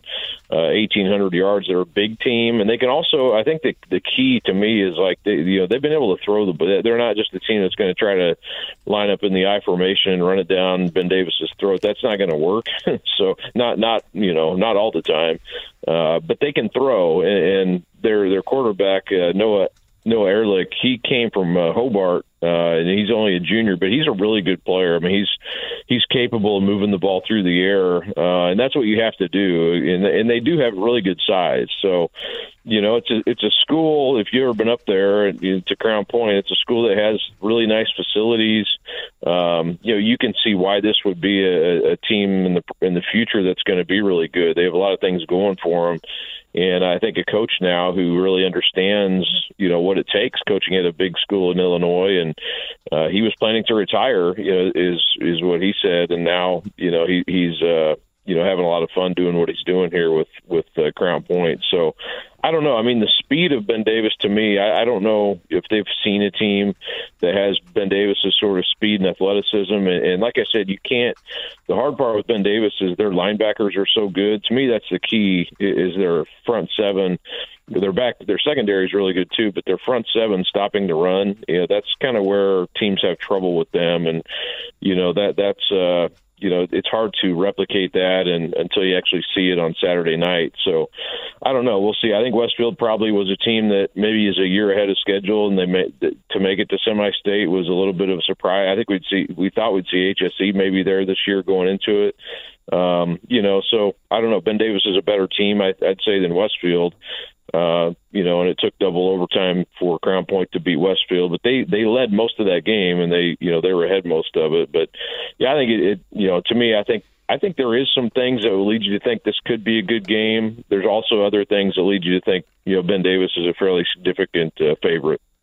Eddie, you've been sitting over there painting your face for the last five minutes. Sure. You got on a jersey that's like nine Sure. sizes too small because it's from when you were 14. You're dying to ask. I know you're dying to ask. Just ask it. Ask for the preview. Go. Do it. Sing the fight song. Come on. You're a hawk. Uh, yeah, I was about to say. Uh, I went to Decatur Central. So What's what the do you- fight song? Do you know the Decatur Central fight song? Uh, yeah, but I'm not going to sing it. Come now. on. come Oh, on. It's, No. it's the Show day some before pride. Thanksgiving. There's nobody else in the building. No. Kyle, can you believe this? Where did you go to high school, Kyle? I went to Lincoln East in Lincoln, Nebraska. So is know Lin- the fight song. what's Lincoln East? What's their mascot? What what are they like? The Bulldogs, the Spartans? What are they? Spartans, yeah, they are the Spartans. I- Good yeah. job. You got on the second try. Well, I knew that. I just threw out my Spartan sweatshirt like an hour ago. Okay, so so now and you're and those goons at West, you hated West, right? Those guys suck, right? We hated. We had. It was weird. We had east, northeast, and southeast, and there was Lincoln High. So it really made no. Now there have been there are other additional schools, but we had we had Well, east, northeast, and southeast. Wait a minute. The, The, the east side of Lincoln is South Dakota, isn't it? Or like or Missouri? The east side of Lincoln's Missouri, isn't it? I don't understand uh, what. I think southeast was built before the rest of the city kind of rolled out that What? direction. So you had. Lord. yeah, so it was kind of a bizarre. Uh, the the names were a little bit strange. But if East was in the finals, I mean, look at Eddie. Like Eddie over here is trying to be Mr. Coy guy. Like he's not. This guy was up until two in the morning planning a pep rally for crying yeah, out loud, sure. right? Sure. So, so what is? Let me ask you this: Eddie has been assigned the task. Kyle Neddenriep, Eddie Garrison, as a proud alum of the Hawks, he has been assigned the task of organizing the victory parade through Mars Hill. Now, the question is: Is he going to be able? Is is he going to be reprieved of that because they're not going to win? Give me the DC breakdown. No, I, I'm, I'm. I think he needs to. Uh, I, I think go ahead and, and get everything set up for that because I, you know, and Snyder. I think this is a fun matchup. And I was talking to Kyle Enright about this uh, Monday. Is they kind of mirror each other, you know, talent wise and, and skill position wise. These, these two, I think this this possibly could be the best, most fun game of the of the weekend. Um, you know, I think it could be a lot of points scored. But Decatur, to me, I think they're, you know, they have a really good quarterback, uh, Bo Polston, who you know, only a sophomore. You know, Michigan offered him, IU's offered him. He's got a lot of Big Ten and, and other, um, you know, schools looking at him. But the way they can run the ball, they ran the ball all over uh, Bloomington South last week, and they've got a really good uh, fullback. And I wrote about him earlier this season. But Halbert Aguirre, who missed all of last year uh, with an injury, and he's been able to come back and, and kind of be a leader for them and, and lead the way as a, as a blocking fullback for uh, Info Dodo and Casey Berry, who both are about a thousand yard rushers. So, you know, I, that that to me is the key. If they can run the ball like they have been against Snyder, uh, I think they're going to going to win this game. I'm going to pick them to win it. But but Snyder also has some some serious talent. They have a, really obviously a really good history of uh, tradition at, at football at uh, Snyder, and you know I think they're going to be you know I think they're going to be capable of putting some points up as well. Uh, Uriah Buchanan's their uh,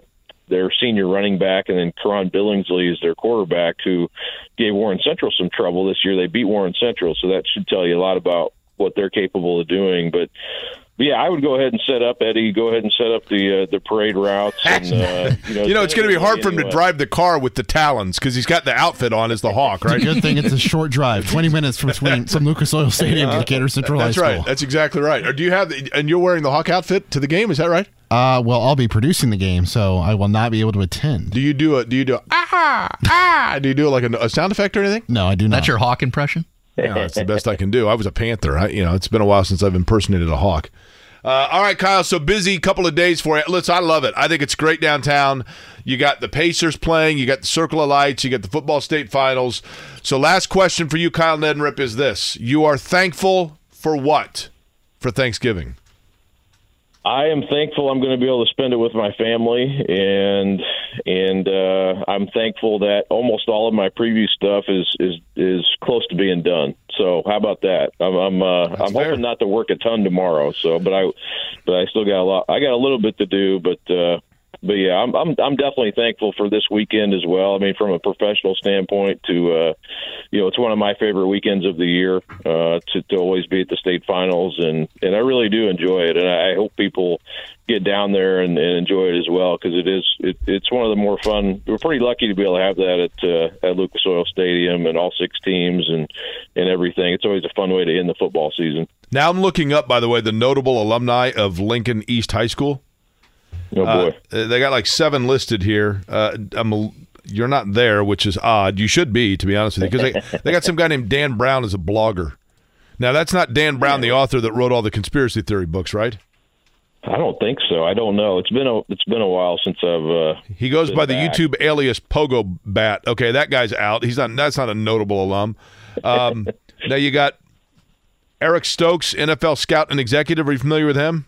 Yes, yeah, he was about four or five years older than me. played played in the NFL for a little bit. Okay. Uh, Kent Wells. You familiar with him? Yeah, uh, another football player. Played with the Giants, right? Sixth round of the uh, the '90 draft. Uh, Robert Zatechka. Am I right in that? And how I'm saying that?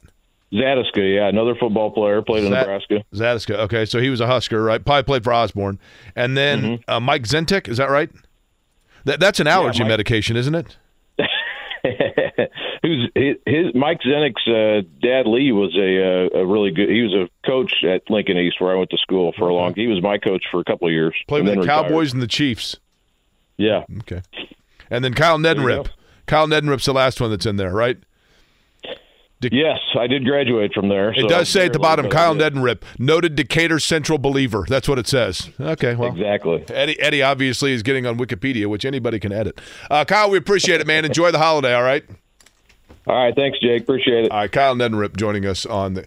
Eddie, are you not? Are you? Get, you- you're not even going to go to the game. When's the last time Decatur can't. Central was in a, a state championship? Oh, it was a few years ago, not too long ago. It was either 19 or 20. I always get them backwards because of the pandemic.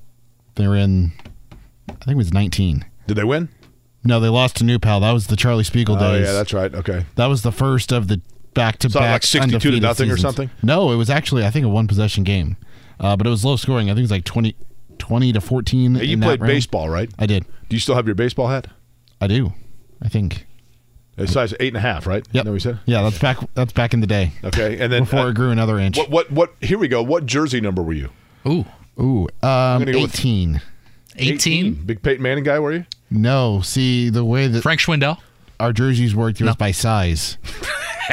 okay. So we didn't get to pick our number outside of the one special jersey or one custom Well, jersey well, we who got. was, if it each was year. ranked by size, who was number one?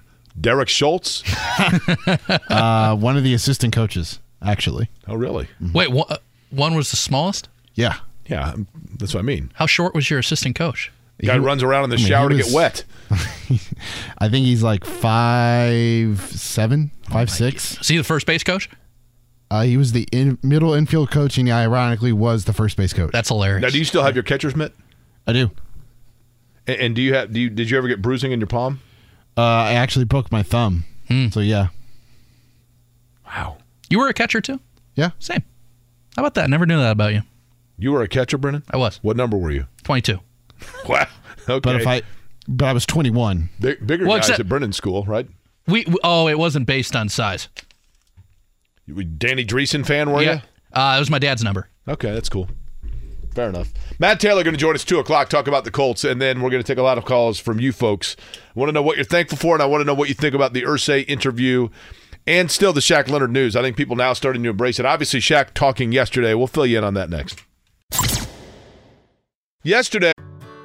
Whether it's audiobooks or all-time greatest hits, long live listening to your favorites. Learn more about Kisqali Ribociclib 200 milligrams at kisqali.com and talk to your doctor to see if Kisqali is right for you.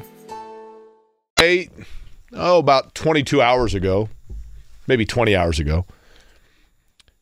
You know, coming off of the news that Shaquille Leonard had been released by the Colts in what was obviously jarring news just about 24 hours ago when that news came out. Um, you know, he was doing a turkey giveaway for the holidays through a local church and still honored that. And it was at that event where he spoke. And I thought it was interesting because it doesn't necessarily completely align with what he had said previously. Um, as a matter of fact, I guess we could we could probably do the translator on this, Eddie. But is this too sensitive a subject for our translator to be used? I don't know, Jake. You're the one who invested in such translator The Elixir. equipment. Oh, I've I heard bought the- about this. Yeah, the Elixir translator. Yep, that's yeah, right. we haven't Um, used it in a while. You're the only one who spent the money for it because Jimmy and I haven't gotten paid yet. By who? The company, That's tough. and he's chairman of the board over there. What's your treasurer doing? We don't have a treasurer. That maybe that's part of the reason. Can I apply? Treasurer? Uh, we're not taking interns. Uh, uh, Okay, so let's just play what Shaquille Leonard had to say yesterday in the comments that he had. I think most have heard it by now, but if you have not, uh, do we have those, Eddie? This We is do. Shaquille Leonard yesterday at his giveaway talking about his release from the Indianapolis Colts. It was the biggest surprise ever, you know, but know, I don't make those decisions. You know, it, was shocking. I asked for a November meeting. I guess I got a November meeting. So I guess you got to be careful what you ask for. I just wish it would have went a little different. Uh, I felt like I gave a lot to this community, gave a lot to the team, I gave a lot to the organization. I just feel like I should have been there through the end. I guess you know, I think that's one thing that I'm most hurt about. Um, I wouldn't mind, you know, if I had to take a backseat role or whatever the case. Um, I just felt like I left them boys out to dry. Now, you know, just walking away with seven games left and not being in their corner, you know, that it hurts. Now, Brendan, you chuckled. I did. Elaborate on why you chuckled. It just goes against everything he said when he was saying why he wasn't playing on third down, why he was splitting snaps with EJ Speed. I mean, it's like any other breakup where at the end of a breakup, you probably say something different than what the argument was about because you try and save your own look. Yeah, so in other words, he did not appear to be a guy that was ready to take a backseat role until suddenly that was the only option that he would have had, and he didn't realize it until it was too late, right? That's right. Well, also, imagine showing that clip of Shaquille Leonard to Shaquille Leonard two years ago. Totally different. He, he would have never said something. And, and again, be it he got released, the emotions were high. He said he wanted to stay through the end. I, I believe that's true. I believe that he would have wanted to stay through through the end. But if you show that guy that clip when he was he's always been a confident guy and he's always had that shtick about him. We talked about that yesterday, Jake. But there's just no way that that guy two years ago would have said that. In this position now, post breakup. I did get a kick out of this, by the way. Um, in the comments that were being made about him, and and you know there was a lot of conversation yesterday about the news with Shaquille Leonard, right? And one person on, are are we calling it X or Twitter? Which are we going with? I still say Twitter to be honest with you. and always be Twitter to me. It's like the Sears Tower. Yeah, the Sears Tower is the one that was it Willis. Is Willis? Tower, yeah. Uh, what, what- do we even know what Willis is? No, and there's a rumor it might be changing again. Back to Sears. I hope so. Well, too bad. You got a mail order. When's the last time you've been to a Sears? Are they all closed? Uh, there's a there's a Sears in Castleton that's attached to the mall. uh, That that when I become mayor, that Sears and then several of the Marsh stores around town. Actually, we're gonna we're gonna take all those over through eminent domain, and we are going to then hire people who are in need of a job and also um, some homeless folks that could use the money. And we're going to get a bunch of iron industrial sized bunk beds and put them in there, and then lock the door. And we're going to get board games donated. And then anytime there's a natural disaster anywhere in the state of Indiana, you have an immediate emergency shelter situation for people to go to places. So that's what that Sears is going to be. Query To answer your 2026? Is that what it is? uh, probably like 2060. Uh, this from Stephen Burton last night on X Twitter. Um, we can jump into how he wasn't producing and how he wasn't the same player as before the surgery, but Take a second and remember this is a man with family who just lost his job before the holidays. His wife and kids now have to prepare to move from the only home they've known. Be a human. I, I, I don't disagree, but I did point out. Well, actually, I do disagree, and I'll tell I- you why. Yeah, I get half of that. His children are four and two years old, right? So, like, my family, when I was born, we lived in Shelbyville. When I was a year and a half, we moved to Evansville. When I was three, we moved back to Shelbyville. When I was five and a half, we moved to Indianapolis. My dad did not, at that point, have netted fifty-two million dollars. I was going to say.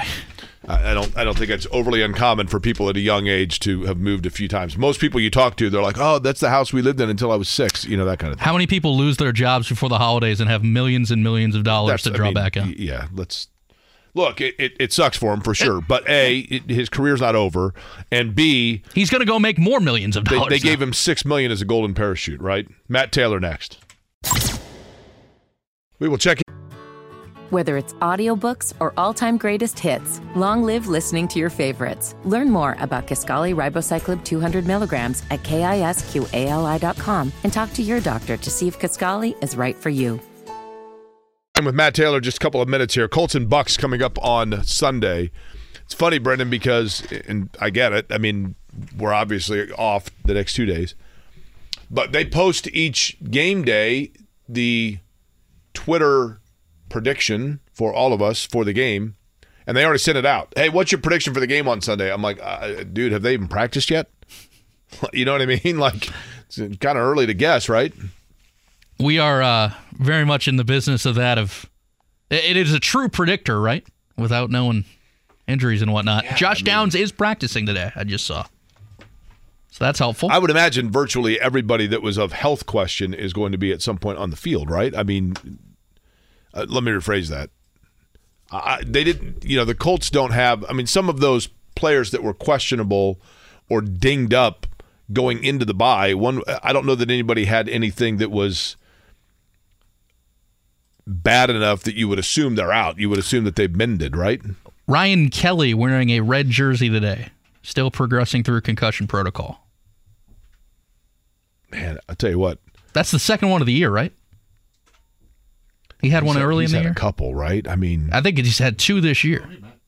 Yeah, I would I would assume at some point you would start to think about those things. I I think any player. I mean, I understand if any player decides enough's enough, right? Have you felt like there has been an abnormal amount of concussions this year?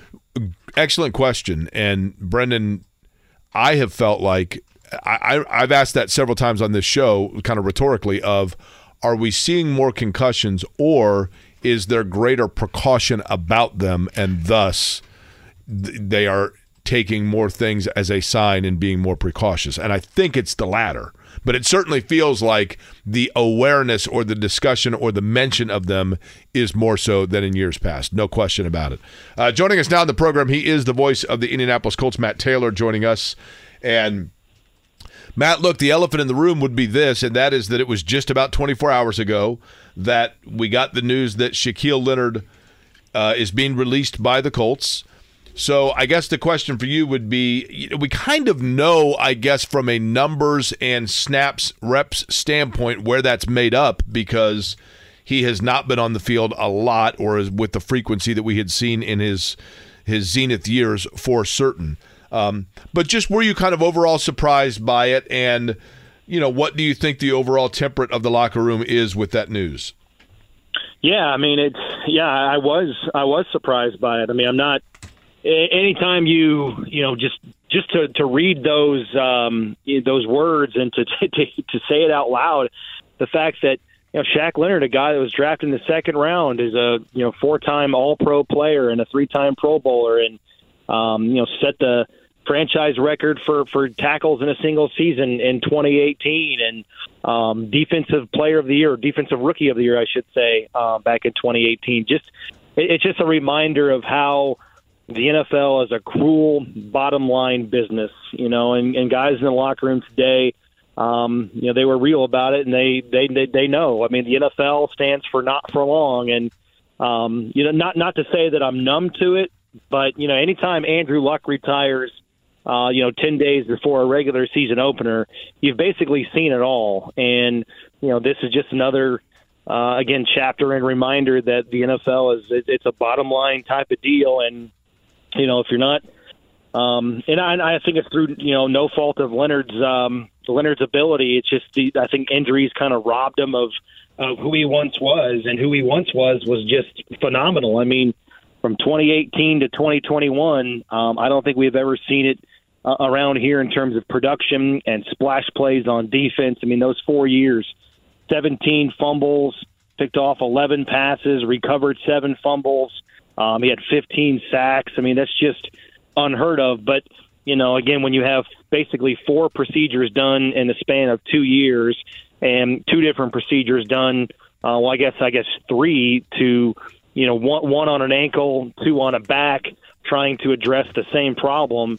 Um, it's just really unfortunate what you know what those injuries and what those procedures did to derail his his career and his trajectory. But if you know Shaq and his story and the amount of fight and the amount of work and sacrifice and dedication he had just to get back on the field this year and to play as much as he did this year and to look as as good as he did certainly not up to where he was but um, I don't think a lot of people understand the backstory of just how much sacrifice there was for him just to be available to play football again this year considering what he went through in 2022 and 2023 off the field going under the knife Matt, I and I apologize. I broke my own radio rule because I had said at the beginning of the show that every person that came on today, we were going to lead the conversation, whether it be callers or guests, with what you are thankful for, either in the world of sports or since last year's Thanksgiving that has taken place over the course of the year. So, table is yours. Pardon the pun.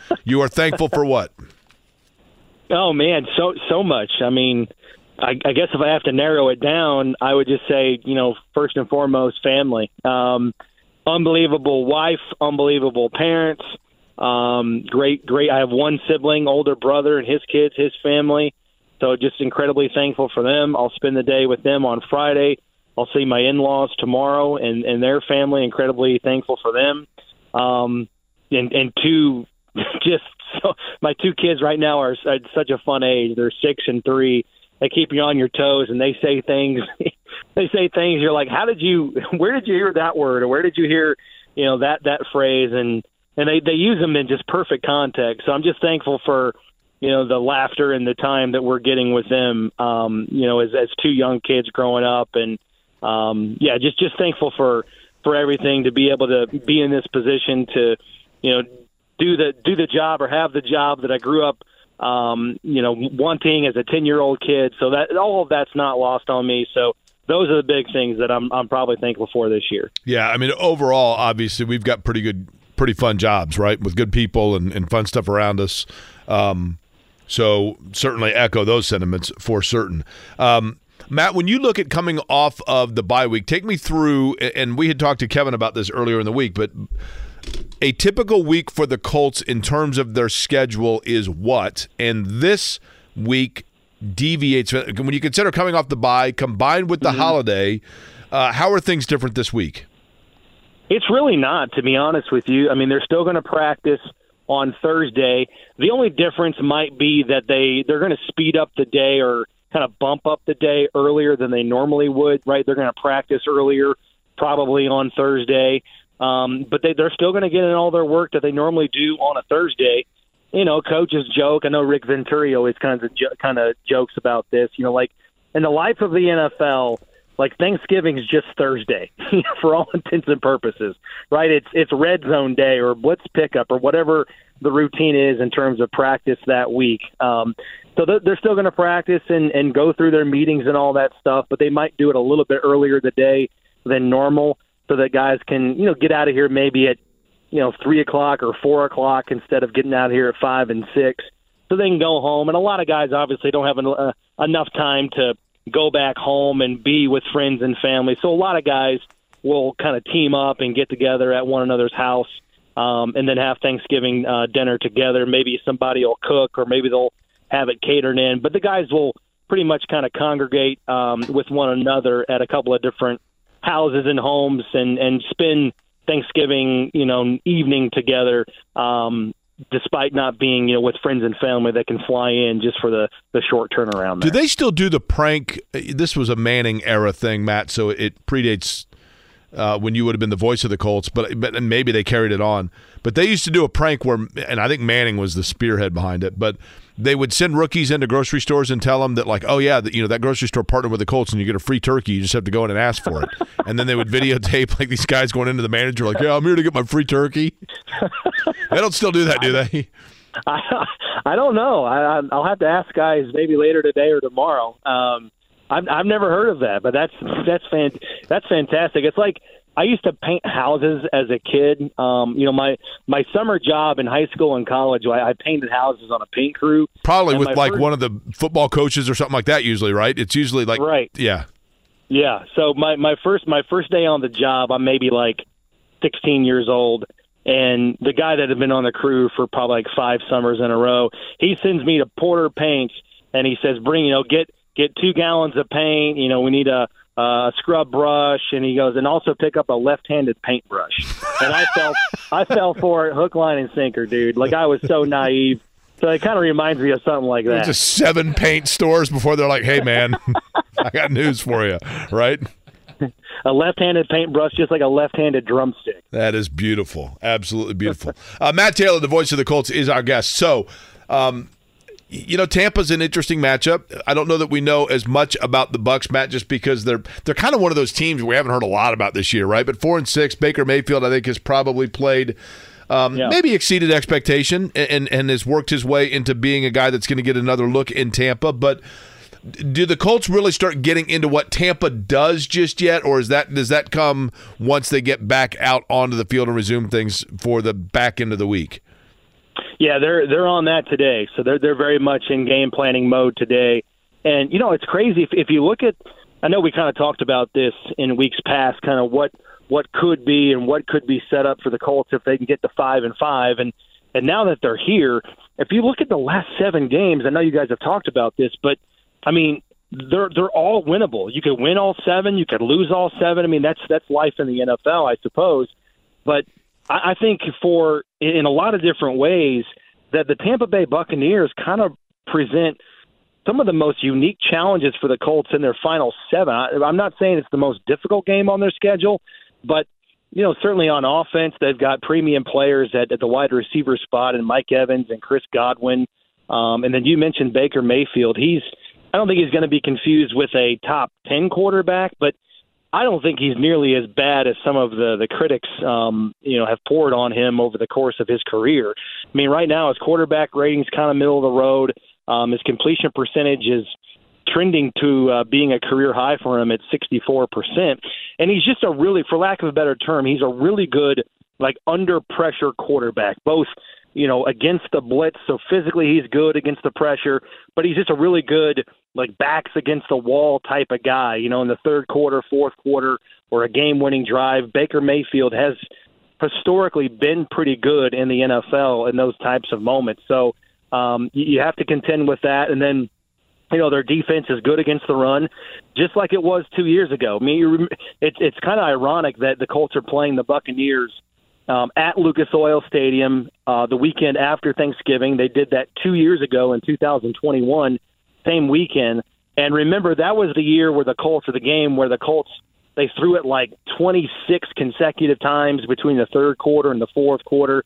There were a bunch of called passes and some RPOs that were thrown by Carson Wentz, and they kind of went away from the run in that game. I don't think they can afford to do that this time because they still have some of those same players. And Vita Vea, and uh, I know Calijah Kancey's a rookie, but Shaq Barrett's back, and Lavonte David's going to go if if he's healthy enough on Sunday. So they're really good against the run, not very good against the pass. So it, it's kind of an interesting dynamic here when you look at the Buccaneers. They're four and six, only a game out of first place in the NFC South.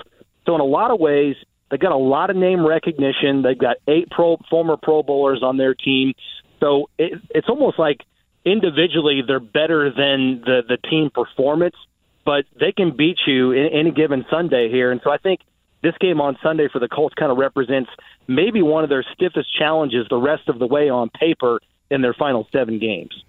Hey, Matt, Brendan here. Good to hear your voice. Happy Thanksgiving. I, I had this on my list of questions, and since you brought it up, I'll, I'll ask it now. You mentioned the last time the Bucs were at Lucas Oil. Uh, two of the last three years, you know, you get the state finals Friday, Saturday into Colts Bucs on Sunday. But you know, part of that game, you know, you were calling one of those classic Tom Brady fourth quarter comebacks. So, you know, as you were calling that, was it just kind of like in a vortex? You're like, oh, here we go. He's got the ball with two minutes to go. Yeah, it, it, that that was. I mean the Colts have had so many heartbreaking losses at home the last two and a half years, and that was one of them.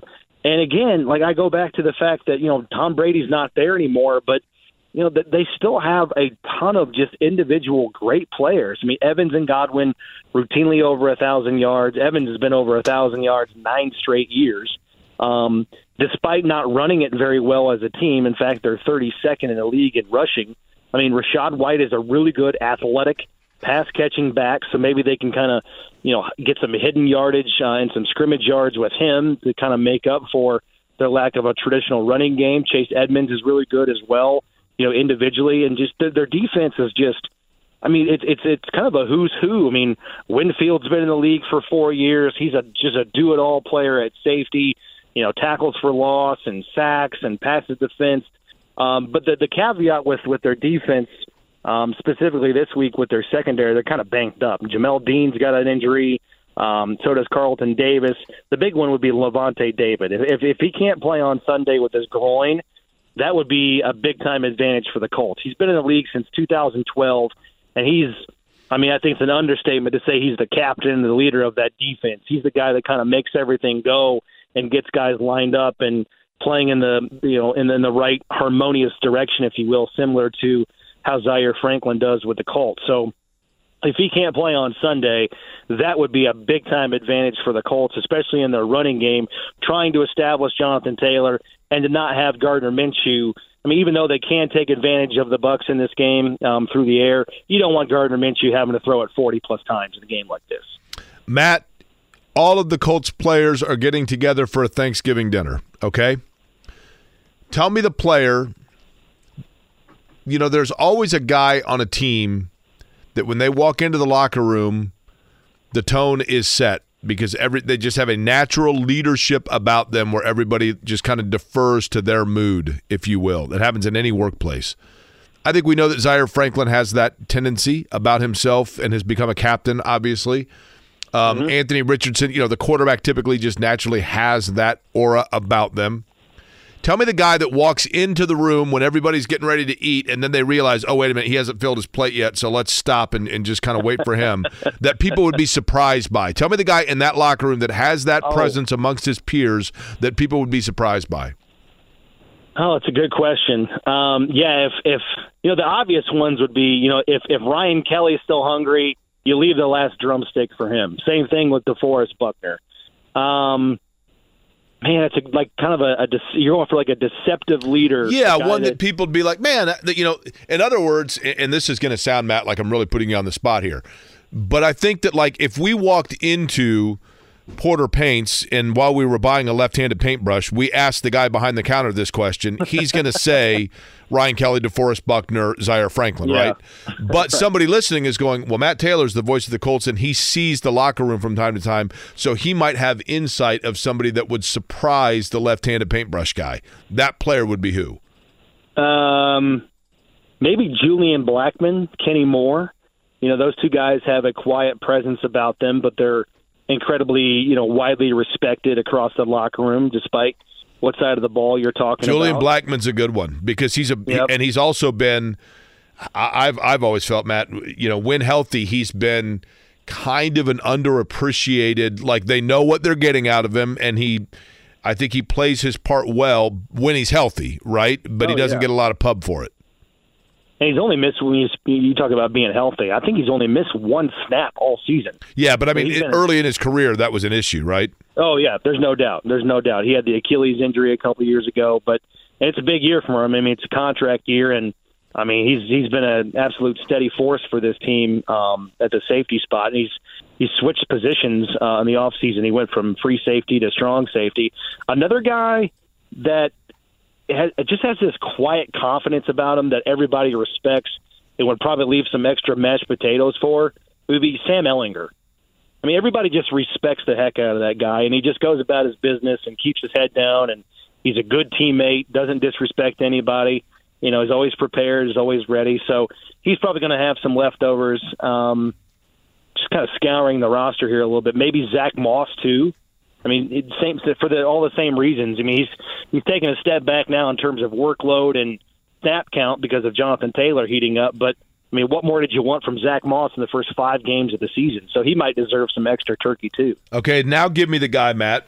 Give me the two maybe that are the the funny uncle, the ones that come in and immediately everybody's glad they're there because they're going to like like like everybody's sitting around. They've just said grace. It, it's kind of serious, and then this guy cracks a joke about how undercooked the stuffing is. Everybody laughs. The mood's lightened, and you're like, that's why that guy's there because everybody loves him. Uh, Isaiah McKenzie is pretty. He's he's a you know he, he he's a ball buster, if you will. Um, Probably Grover Stewart. I know Grover's still obviously serving that you know six game suspension, but you know in terms of team camaraderie and hanging out with the guys outside of the building, that's still allowed and within the parameters. So you know he's going to be there. Everybody talks about him being the the he's like the the guy that's always willing to dish it out. He, Grover's just more diligently checking the ingredients, by the way, for what it's worth. There's no doubt. Um, so th- those are the guys that come to mind. Trying to think about somebody else here. Maybe maybe somebody else on defense. Tyquan Lewis is a he's he's he's a guy that'll that'll give it to you pretty good. He's an instigator, as they say. So yeah, those, those are the guys that come to mind in, in terms of that. Yeah, Matt, is there ever in, in I can't remember off the top of my head, so I'll, I'll defer to you on this. When you're coming off by, the, the, when the team is, is slow start a possibility? I mean, does it take a second for teams to kind of get back in rhythm on Sunday against Tampa, or is it the opposite? Is it like, hey, they're, rested, refreshed, and ready to roll? Well, I think for a lot of these guys, I mean, you talk about Josh Downs specifically. Uh, hopefully, for his case, like he's just. I mean, I talked to him today about an hour ago in the locker room, and he said he feels like right now, comparatively speaking, um, with how banged up he was uh, playing only like 15 snaps in Germany against the Patriots. You know, having that full week off and not having to practice and getting some more rehab and getting some more doctors' eyes on his knee. He said right now he feels like it's like the first day of training camp in terms of how good he feels. And I always felt like, you know, as a broadcaster, as a guy that's like in the in the in the in the grind of of just getting ready for games, I would personally like to have uh, by kind of mid October. Kind of it breaks up the start of training camp, um, kind of like ten weeks in. You know, when you factor in training camp and preseason games, mid October is a good like break for me. But when you talk to like players and coaches, they want it basically where it was by week and and, and, and late November or, or mid November because you, you get a week off before the home stretch, and the home stretch is always the the weekend after Thanksgiving. You got seven games left you're, you're fully um, mentally prepared for the magnitude of all of these games. You're getting physically right. So I, I think in this case, it, it, it should hopefully jumpstart this offense. It's been kind of sluggish the last two games. They've been under 20 points on offense in each of the last two. Um, so hopefully, you know, the, the big playability comes back with a healthy Downs and Pittman and Jonathan Taylor feeling right, ready to go physically and mentally with about a month and a half left of the season. Matt, I did have a question about Shaq, and let's say five, ten years from now, around here publicly, eh, because you mentioned at the start of this interview the Hall of Fame path that he got to got that he got started on, right? I mean, there's no questioning that. But do you think around here publicly, folks are going to remember more what he did, or more so what could have been without the injuries? Oh, I, I don't. I don't think there's any question. It's about all the moments that he had. You know, again from 2018 to 2021. I mean, it's kind of like how we view Peyton Manning right now. Like, I don't think a lot of us think of how many Super Bowls the Colts should have won or could have won uh, after that 2011 season. You just remember. I mean, name recognition and I mean, whatever you want to call it. Like the the first thing that pops into your brain when you think of Peyton Manning, you just think of 12 and 4 every year in winning the AFC South and hosting playoff games. I mean, that's that's what I think of anyway. So I guess I can only speak for myself, but you know, when I have um, name connotation in in 2028 um, with with Shaq Leonard or Darius Leonard. It's going to be just how dominant he was when he was healthy, and you got to put that in you know in, in an asterisk, I guess, because even when he wasn't healthy, you know that that, that entire 2021 season when he played with that ankle, which kind of started all of this in terms of him going downhill with the injuries. I mean, he he gutted through that entire year with that nagging ankle injury, and still led the NFL with 15 takeaways. and was named first team All Pro. So that's those are the types of things that I'll remember Shaq Leonard for, not being released in the middle of the season and having you know um, a disgruntled view of things because not being able to play on third down. That, that's that's just me, but um, again, it's just a reminder of, of how just kind of crappy of a business the NFL can be sometimes when a player like that um, gets released before his contract is over with the Colts. Matt, we had Eric Edholm on from the NFL Network. I think it was either at the beginning. I think it was the beginning of the week. Might have been the end of last week, and we got into a discussion, uh, a very important one, and and you know I almost felt bad you weren't part of it because it's right up your alley. Um, and your kind of expertise, your insights would be critical to this sort of a discussion. So I wanted to offer you the opportunity to to join it. Uh, if all of the NFL mascots got into a fight, which one do you think actually wins? Who's the last one standing? There's a there's a Royal Rumble of mascots. Well, l- let's say so not not the actual mascot. So I don't mean like blue, but I mean like a colt, a lion, a jet, a a titan, a saint. Like they're all they're all at Thanksgiving, right? And there's only a plate for one, and they're all hungry. Who gets the plate? Uh, well, it's definitely not a Dolphin. It's definitely not a Texan. Yeah. Let's see. Well, the Texan, if he's got a gun, I mean, yeah, that's true. Dolphins are very smart animals. they are smart. That's true. Yeah, yeah, they're they're a mammal. uh, you know, so um, It's Not fun. a- It's not a fish. dolphin. They're a Dolphins lack a little punch with those little fins, though. It's hard, right? Whip you with Um, your tail. The snout's stuff tough though, but see, I, I mean, I I'm probably I'm probably going to have to go with a bear, right? See, I, it depends on the kind of bear. See, that's the problem, right? If it's a polar bear, I would agree. Grizzly bear, probably. Yeah. But then again, somebody pointed this out to me. If I'm not mistaken, and and listen, I I was not one for Greek mythology, but my understanding is the Titans were like basically unbeatable. In, in Yeah, Greek true. mythology, they had to they had to like lock them up Yeah. because nobody could beat them. And then you know saints, you get into a whole thing uh, uh, with the saint. Uh, you know what was the saint in life? I mean, were they? You know what I mean? But th- you would think that yeah. they're probably pretty placid. I would think. Um, a, a jet is tough. Uh, How do you how do you catch up with a jet? Right, if it decides to leave, what's it going to do? It's going to jet out of there. I, that's that's Yeah. that's that's a challenge, right? Lion, it- king of the jungle. Any any of the birds are out. I mean, we can we can defeat a bird. Jake's currently wearing Right. a Seahawks shirt. I- so- yeah, the the ospreys are out, right? So too are the the falcons. Yeah, they're gone. Cardinals. I mean, don't even the Cardinals don't even. but They shouldn't even show Right. up, right? Maybe maybe a panther. I Here's mean, the I- thing. I don't want to. I don't want to lock. I don't want to lock eyes with a panther. Let's be honest. real about this, Matt. None of the birds are going to want to eat the turkey anyway, right? I mean, they're not cannibals. I mean, they're falcons, right? I mean, come on. Let's yeah, be real. I'm saying either. Either, I mean, a gladiator titan. You know, just Yeah. just think of how how yoked a, a, a, a, you know, Right. right. an old time titan might be. Uh, he could probably take out a bear. I don't know if he could take out a panther. A panther's probably still going to maul him. See, I love it. I, I'm a big fan of Panthers. I went to North Central, so I'm a Panther fan, right? I, I, Panthers is cool. All right, well, I'm I'm sticking. I'm putting you down as Panthers. Is that cool? That's fine. That's- Put me as a panther. That says Panther beats Titan. All right, all right. Uh, well, we know the Buccaneers aren't going to be up there either. They're just going to be wh- wheeling around that sword, but you will see them on Sunday. Uh, Colts and Yep. Bucs at the Lucas Oil Stadium. Matt, enjoy the holiday, man. Enjoy uh, both rounds of it tomorrow, and then with your family as well on Friday, and then we'll be listening on Sunday. I appreciate you guys. You guys do the same. Have a great holiday, and uh, we'll talk to you next week. All right, Thanks, Matt Matt. Taylor, the voice of the Indianapolis Colts. Yes, Brendan. I got a joke for you. Okay. Why couldn't the Buccaneer finish the alphabet?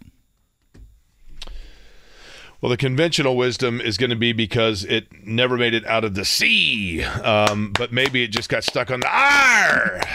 It could Very be good. One, right? I, see, I, I knew I would set you up to get the right oh, answer. goodness, don't get the No. pirate thing started. Oh, I knew I would set him up to get the right answer. It'll get Derek You know, I, do, Schultz I do a great somewhere. leprechaun too. You know that, right? Yeah. and British. Yeah. Uh, uh, yes, uh, uh, uh, that- that's, that's right. Uh, when we come back, I want to get back into last night the interview with Jim Irsay, and we can talk to Pacers as well. But I really want to know this. I want to hear from you folks, and I want to hear in the world of sports or just in general what you're thankful for from last year. So if you call in with a comment about the Pacers game last night or your reactions to the Jim Irsay interview, I'm curious how many people truly saw the Jim Irsay interview because it was on HBO and HBO Max, and I don't know how many people get it, and whether or not the overriding sentiment was uh, an inspiration from the things that Jim Irsay has overcome or a disappointment in some of the things that he said. I'm curious about those, and I would like to know people's reaction and comment at 239 1070. One other thing before we get to that on the other side Eddie had mentioned this at the beginning, and I want to repeat it. Firefly is an organization on the west side of town, formerly known as the Children's Bureau, and they do fantastic work for children who are being basically who have been displaced from domestic situations or situations where they need to be removed from the home. And some of them are there for a weekend, some of them are there for quite some time while in, in trying to offer them stability. They they house them and they allow them to attend school regularly as if nothing had changed. But those children that are currently residing at Firefly, formerly the Children's Bureau on the West Side, they have asked each child for a Christmas wish list. And you have the opportunity, anybody can adopt a child by going to their website and finding out. You, you can see right there the different children. It's heartbreaking. Some of, I mean, some of them, it's like they want you know, socks and a book. I mean, it's very simple. I- probably go a little bit above and beyond with the kids that I adopt each year, but it's a very gratifying thing, and these kids need it, need it, need it, need it, and they don't. They're not asking for it. They were asked to give their wish list. You can adopt a child by going to Firefly's website. The easiest way to do it, two ways. The first would be if you go to Twitter or X as it's known, and go to my account at Jake Query. I've got it is my right there on the top. The pinned tweet, the link is right there. The other thing that you can do, you can always obviously Google Home for the Holidays, Firefly. That's the name of the organization. Or you can always simply text me and I will send you the link. And my number is 317 523 9288. I want to help out as many of these kids as possible. 317 523 9288. On the other side, your thoughts about Irsay last night and Pacers as well. So, Brendan, Whether it's audiobooks or all-time greatest hits, long live listening to your favorites. Learn more about Kisqali Ribociclib 200 milligrams at kisqali.com and talk to your doctor to see if Kaskali is right for you. when you were at Butler Yes. during Thanksgiving time, did you go home a lot? I went home for Thanksgiving and Christmas. Yeah. Um, I loved it. I loved in those days. Um, just going and listen. I, I want to say one other thing, and then we'll get on to, to last night talking about the Irsay situation and the Pacers. Um, for me and, and my my group of guys growing up, when we would come home, and maybe this is just me that remembers it this way, but I'm but I think most of my guys would would say this as well. One of the places that we always would go when I was when we'd all come home from college and then the first couple of years after college, you know, you'd call I mean, I still remembered all my buddies' parents' home phone number because they'd be staying at their parents' house, right? And you'd call, you know, and it was like getting the gang back together. And one of the places that we really enjoyed going uh, was along Broad Ripple Avenue, but and that includes Union Jack. We loved Union Jack on Broad Ripple Avenue. I watched a ton of Pacer games there, watched a lot of different sporting events at Union Jack, and they have moved across the street. They used to be right there. Um, on Broad Ripple Avenue next to the shop on the north side of the street. They're now right across the street. But due to the construction and everything else at Broad Ripple Avenue, it's been really difficult for the, the owners of, of Union Jack. At no fault of theirs, it's just really hard to get to. You can get to it, you just have to park and kind of walk around. Um, so I want to try to get as many people at some point you know, over the course of the next couple of months, if you're out and about and you're looking for a beer or just a bite to eat, whatever it may be, please consider Union Jack or any of those places on Broad Ripple Avenue. And I think I might take the PBR party there. I got to thinking about it. I thought, you know what? I've been talking about the PBR party forever. I, I think I might just pick a day and just say, you know what? Let's kill two birds with one stone and let's do the PBR party that I've been talking about forever and let's help a local business and let's just do it at Union Jack. I love it. I mean, Get as many people to go there during a Pacer game, maybe, and have PBR there. And Diet Cokes are fine, right? Diet Cokes are fine. Uh, speaking of the Pacers, last night Tyrese Halliburton, a fantastic quarter. Quarter number three, he had 26 points. That is the highest point total in a quarter in a regular season in Pacers history. 16,000 quarters of play um, since getting into the NBA. Nobody has scored more in a quarter in a regular season game than Tyrese Halliburton last night. That's the good news. And the Pacers won a fabulous shootout with Atlanta. If you were going to nitpick, and I will here, their perimeter defense, and Halliburton is certainly a part of that, leaves a lot to be desired. The good news is they had the firepower last night to get out of a deficit and hold off Atlanta. The bad news is you have Buddy Hield hit, you know, he got red hot and hit a number of threes in a row. You had Halliburton with a, a historic performance in terms of a quarter. And even with all that, it still came down to the wire in a game that they, with any semblance of defense, should have won by 10 to 15 points. Defensively, there are areas that Indiana is in major need of getting shored up. They are at the field house tonight taking on the Raptors. To talk about Tyrese and the Pacers, Sam joins us on the show. Sam, our rule for today in order to be able to comment about whatever sport you'd like, you have to begin by telling me either something in the sports world for which you're thankful or something since last Thanksgiving that you're thankful for. Hey, how you doing? Uh, my my thing I'm thankful for is kind of a little bit of both. So I've I've recently started listening to you about the past five or six months, and I'm I'm just thankful for being able to have something to listen to while I'm working. And what I'm also thankful for is I now know that the state fish for Hawaii is also the guy that beat the Colts earlier this season in overtime, the Huma Huma Puka Nacua. yes, you're close, Sam. The Huma Huma Nuka Nuka Apuaha. You are so close, Sam. You now what? I What? knew it was like Sam, I appreciate it. What line of work are you in? Uh, I'm I'm a lawn technician, so I do people's lawn care. Oh well, you are the official green thumb of the company. How's that? I love it, man. I'm excited to be a part of the company. Well, we're happy to have you. Tell me what you thought about the Pacers last night. Um, well, one to touch on what you said, their defense is atrocious. Uh, it, it's not it's not good to watch defensively, um, and I think that we can see the Pacers struggle when they play a good defensive team like they did in Orlando uh, against Orlando. Um, but I will say about Tyrese Halliburton is what I really wanted to talk about. Uh, I've watched the Pacers my whole life since Danny Granger, Jeff Foster. Um, in my opinion, Halliburton is not only the best play, pacer that I've ever seen play for the Pacers, but I think he has real potential to be, if not already, a top three point guard in the league. And I think that that should be something that gets Pacers fans absolutely fired up because that dude is a treat to watch. I, I don't disagree with any of that, Sam. I, you know, and, and it does sound. Listen, it, there's always going to be. You know, Reggie Miller will probably always be considered the greatest pacer just because he was the one that catapulted the franchise into national relevance and really gave it its first identity. And you always remember, you know, your first love. But in terms of, you know, the most versatilely skilled pacer in the NBA, and I'm not talking ABA years, in the NBA, if you really were being truthful, even though it might have been after here where it really blossomed, but the most versatilely skilled pacer is probably Paul George. The pacer that was the best player in their prime was probably George McGinnis, but by the time he was with the NBA Pacers, of course, it, was later than that. And Reggie was obviously the most, you know, it goes without saying everything people know about Reggie Miller. I don't disagree though. Halliburton, in terms of his, he has lightning in a bottle potential. What happened last night was remnant, and I know people were like, you know, it, there's no comparison between that and what Reggie did in the Garden against the Knicks. Maybe because one was in the Eastern Conference Finals in a Game Five in, in an underdog role in the biggest media capital of the world in the most famous arena. I get all of that, um, but that said, it was like Reggie Miller in that regard, in the fact that Halliburton just caught lightning in a bottle.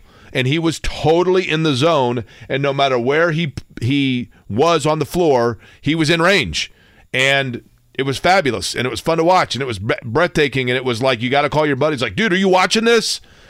And and on top of that, yes, his his court vision, his enthusiasm, his connection with other players, and his age all combined to the fact that and the fact that he is locked in for a number of years gives you great reason to be optimistic. Uh, but the defense needs some work. John is doing his show from Brothers in Broad Your chance to go by, have a cold one, get set for the holiday weekend, get set for Pacers Raptors uh, tonight. Going to be taking place at the Field House. Se- is it seven thirty tip or seven, Eddie? It is a seven thirty tip. Seven thirty tip tonight. Of a new rule within the NBA is that you can't start a game on the second night of a back to back within twenty four hours of the game so of the first. in that night. extra half hour now, didn't they? Mm-hmm. Uh, my buddy Mike Byron will be with me tonight, so if you see me, be sure and ask him if he has his wallet and his keys. It's the thing that um, we yep. got to make sure of with him. Yep. Fred joins us on the program. Fred, how are you? I'm good, Jake. What's going on, man? Fred, I need you to tell me what you're thankful for, either in the world of sports or since last year's Thanksgiving. Since last year Thanksgiving, Jake is what I'm most thankful for, man. As much as I messed up in 2023, my God chose down, chose to reach down and touch me and wake me up every morning. So that's that's what I'm most thankful for, man. Well, we're we're happy about that as well, Fred. You got big plans for the holiday? No, nah, not really, man. Uh, taking care of some things at the church and then going to eat with the family, man. But other than that, nothing big. All right. Well, uh, that sounds that. Hey, that's big to somebody, Fred. You know what I mean? I feel you. I'm still waiting on that ride, Jay. The truck is rolling, man. Can listen, Fred. Where are we? Let me ask you this: Where are we going on our trip? Man, anywhere, Jake. Man, I pick. I don't know where I'm going from day to day. Can you give me a horn blast real quick, Fred, before we get to the Pacers? Can you? Are you in the truck right now? No, I'm actually uh, in my car right now. All right, fair enough. Um, I'm telling you, we're gonna roll around. We got to stop and get like some snacks. At, like maybe we can go to a Buc-ee's and back. How's that? That sounds good to All me, right. man. I appreciate that. Okay, what's your thought on the Pacers, Fred? Uh, Jake, man, I love the Pacers, man. I love that that it's a fun team to watch.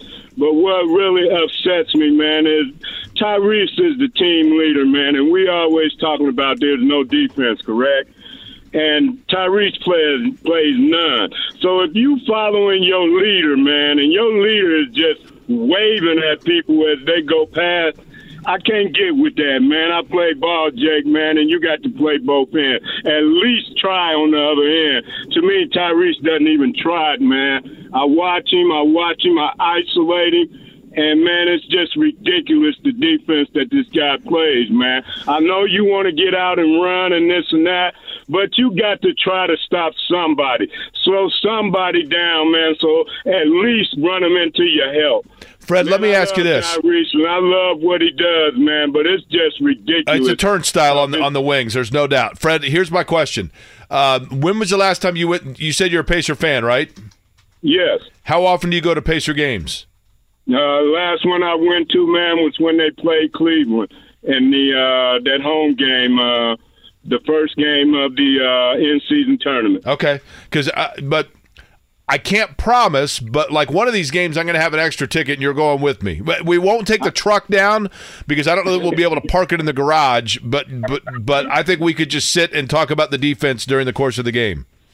I feel you, Jake. I'm with that. One more thing, Jake, real quick. I know it's almost time to go, but man, on the coast, they need to uh, lay up off the wide receiver. Man, this guy has more receiving yard, route yards than anybody in the league, man. And they still, so obviously they just using him as a decoy.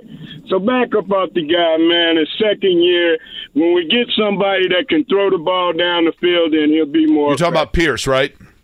Talking about Pierce. Okay. Guy has guy has more route yards than anybody in the NFL. So that tells me they're using him as a decoy. That's Fred, all I got, Jake. I appreciate you. All right, man. Have a good Thanksgiving. All right. Fred and I are going to roll around, do a couple laps around 465 on the truck, and then go to the game. We talking semi truck? Oh yeah. He's a truck driver. I think Fred's a trucker. Yeah, he. I, I told him I want to ride around. That's my dream job. My dream job is an over. When, when this job goes away, which could be any day, uh, then I'm going to be an over the road trucker. Uh, breaker one nine. Uh, so this Keister coming through. Uh, hot on the one five. I thought you were going to uh, Wyoming. Well, I'm going to drive to Wyoming. You're gonna be a a rancher. I'm going to take no eight rescue dogs. There's eight stops between here and like uh, eastern Wyoming. Western it gets too expensive, and I'm going to live there and with the rescue dogs and like a bunch of books, and and then Shannon can watch. Her. So you're gonna be the reality Unabomber, TV. basically. Yeah, basically. uh, I thought you don't have you don't have plumbing here. Now I got a Folgers can. That's fine. I'm good. I am good to go. Right. That's right. What can you tell us about your time with the Unabomber? Uh, Brendan, enjoy the games uh, tomorrow. Calling the games right for the IHSAA over the course of the weekend. Eddie, good luck to your Decatur Central Hawks. Right. Thank you. Yes. Uh, everybody, I appreciate it. I'm thankful for not only this opportunity, but for the fact that people actually listen to this Dog and Pony show each day, giving us a chance to come back and do it again the next day at noon.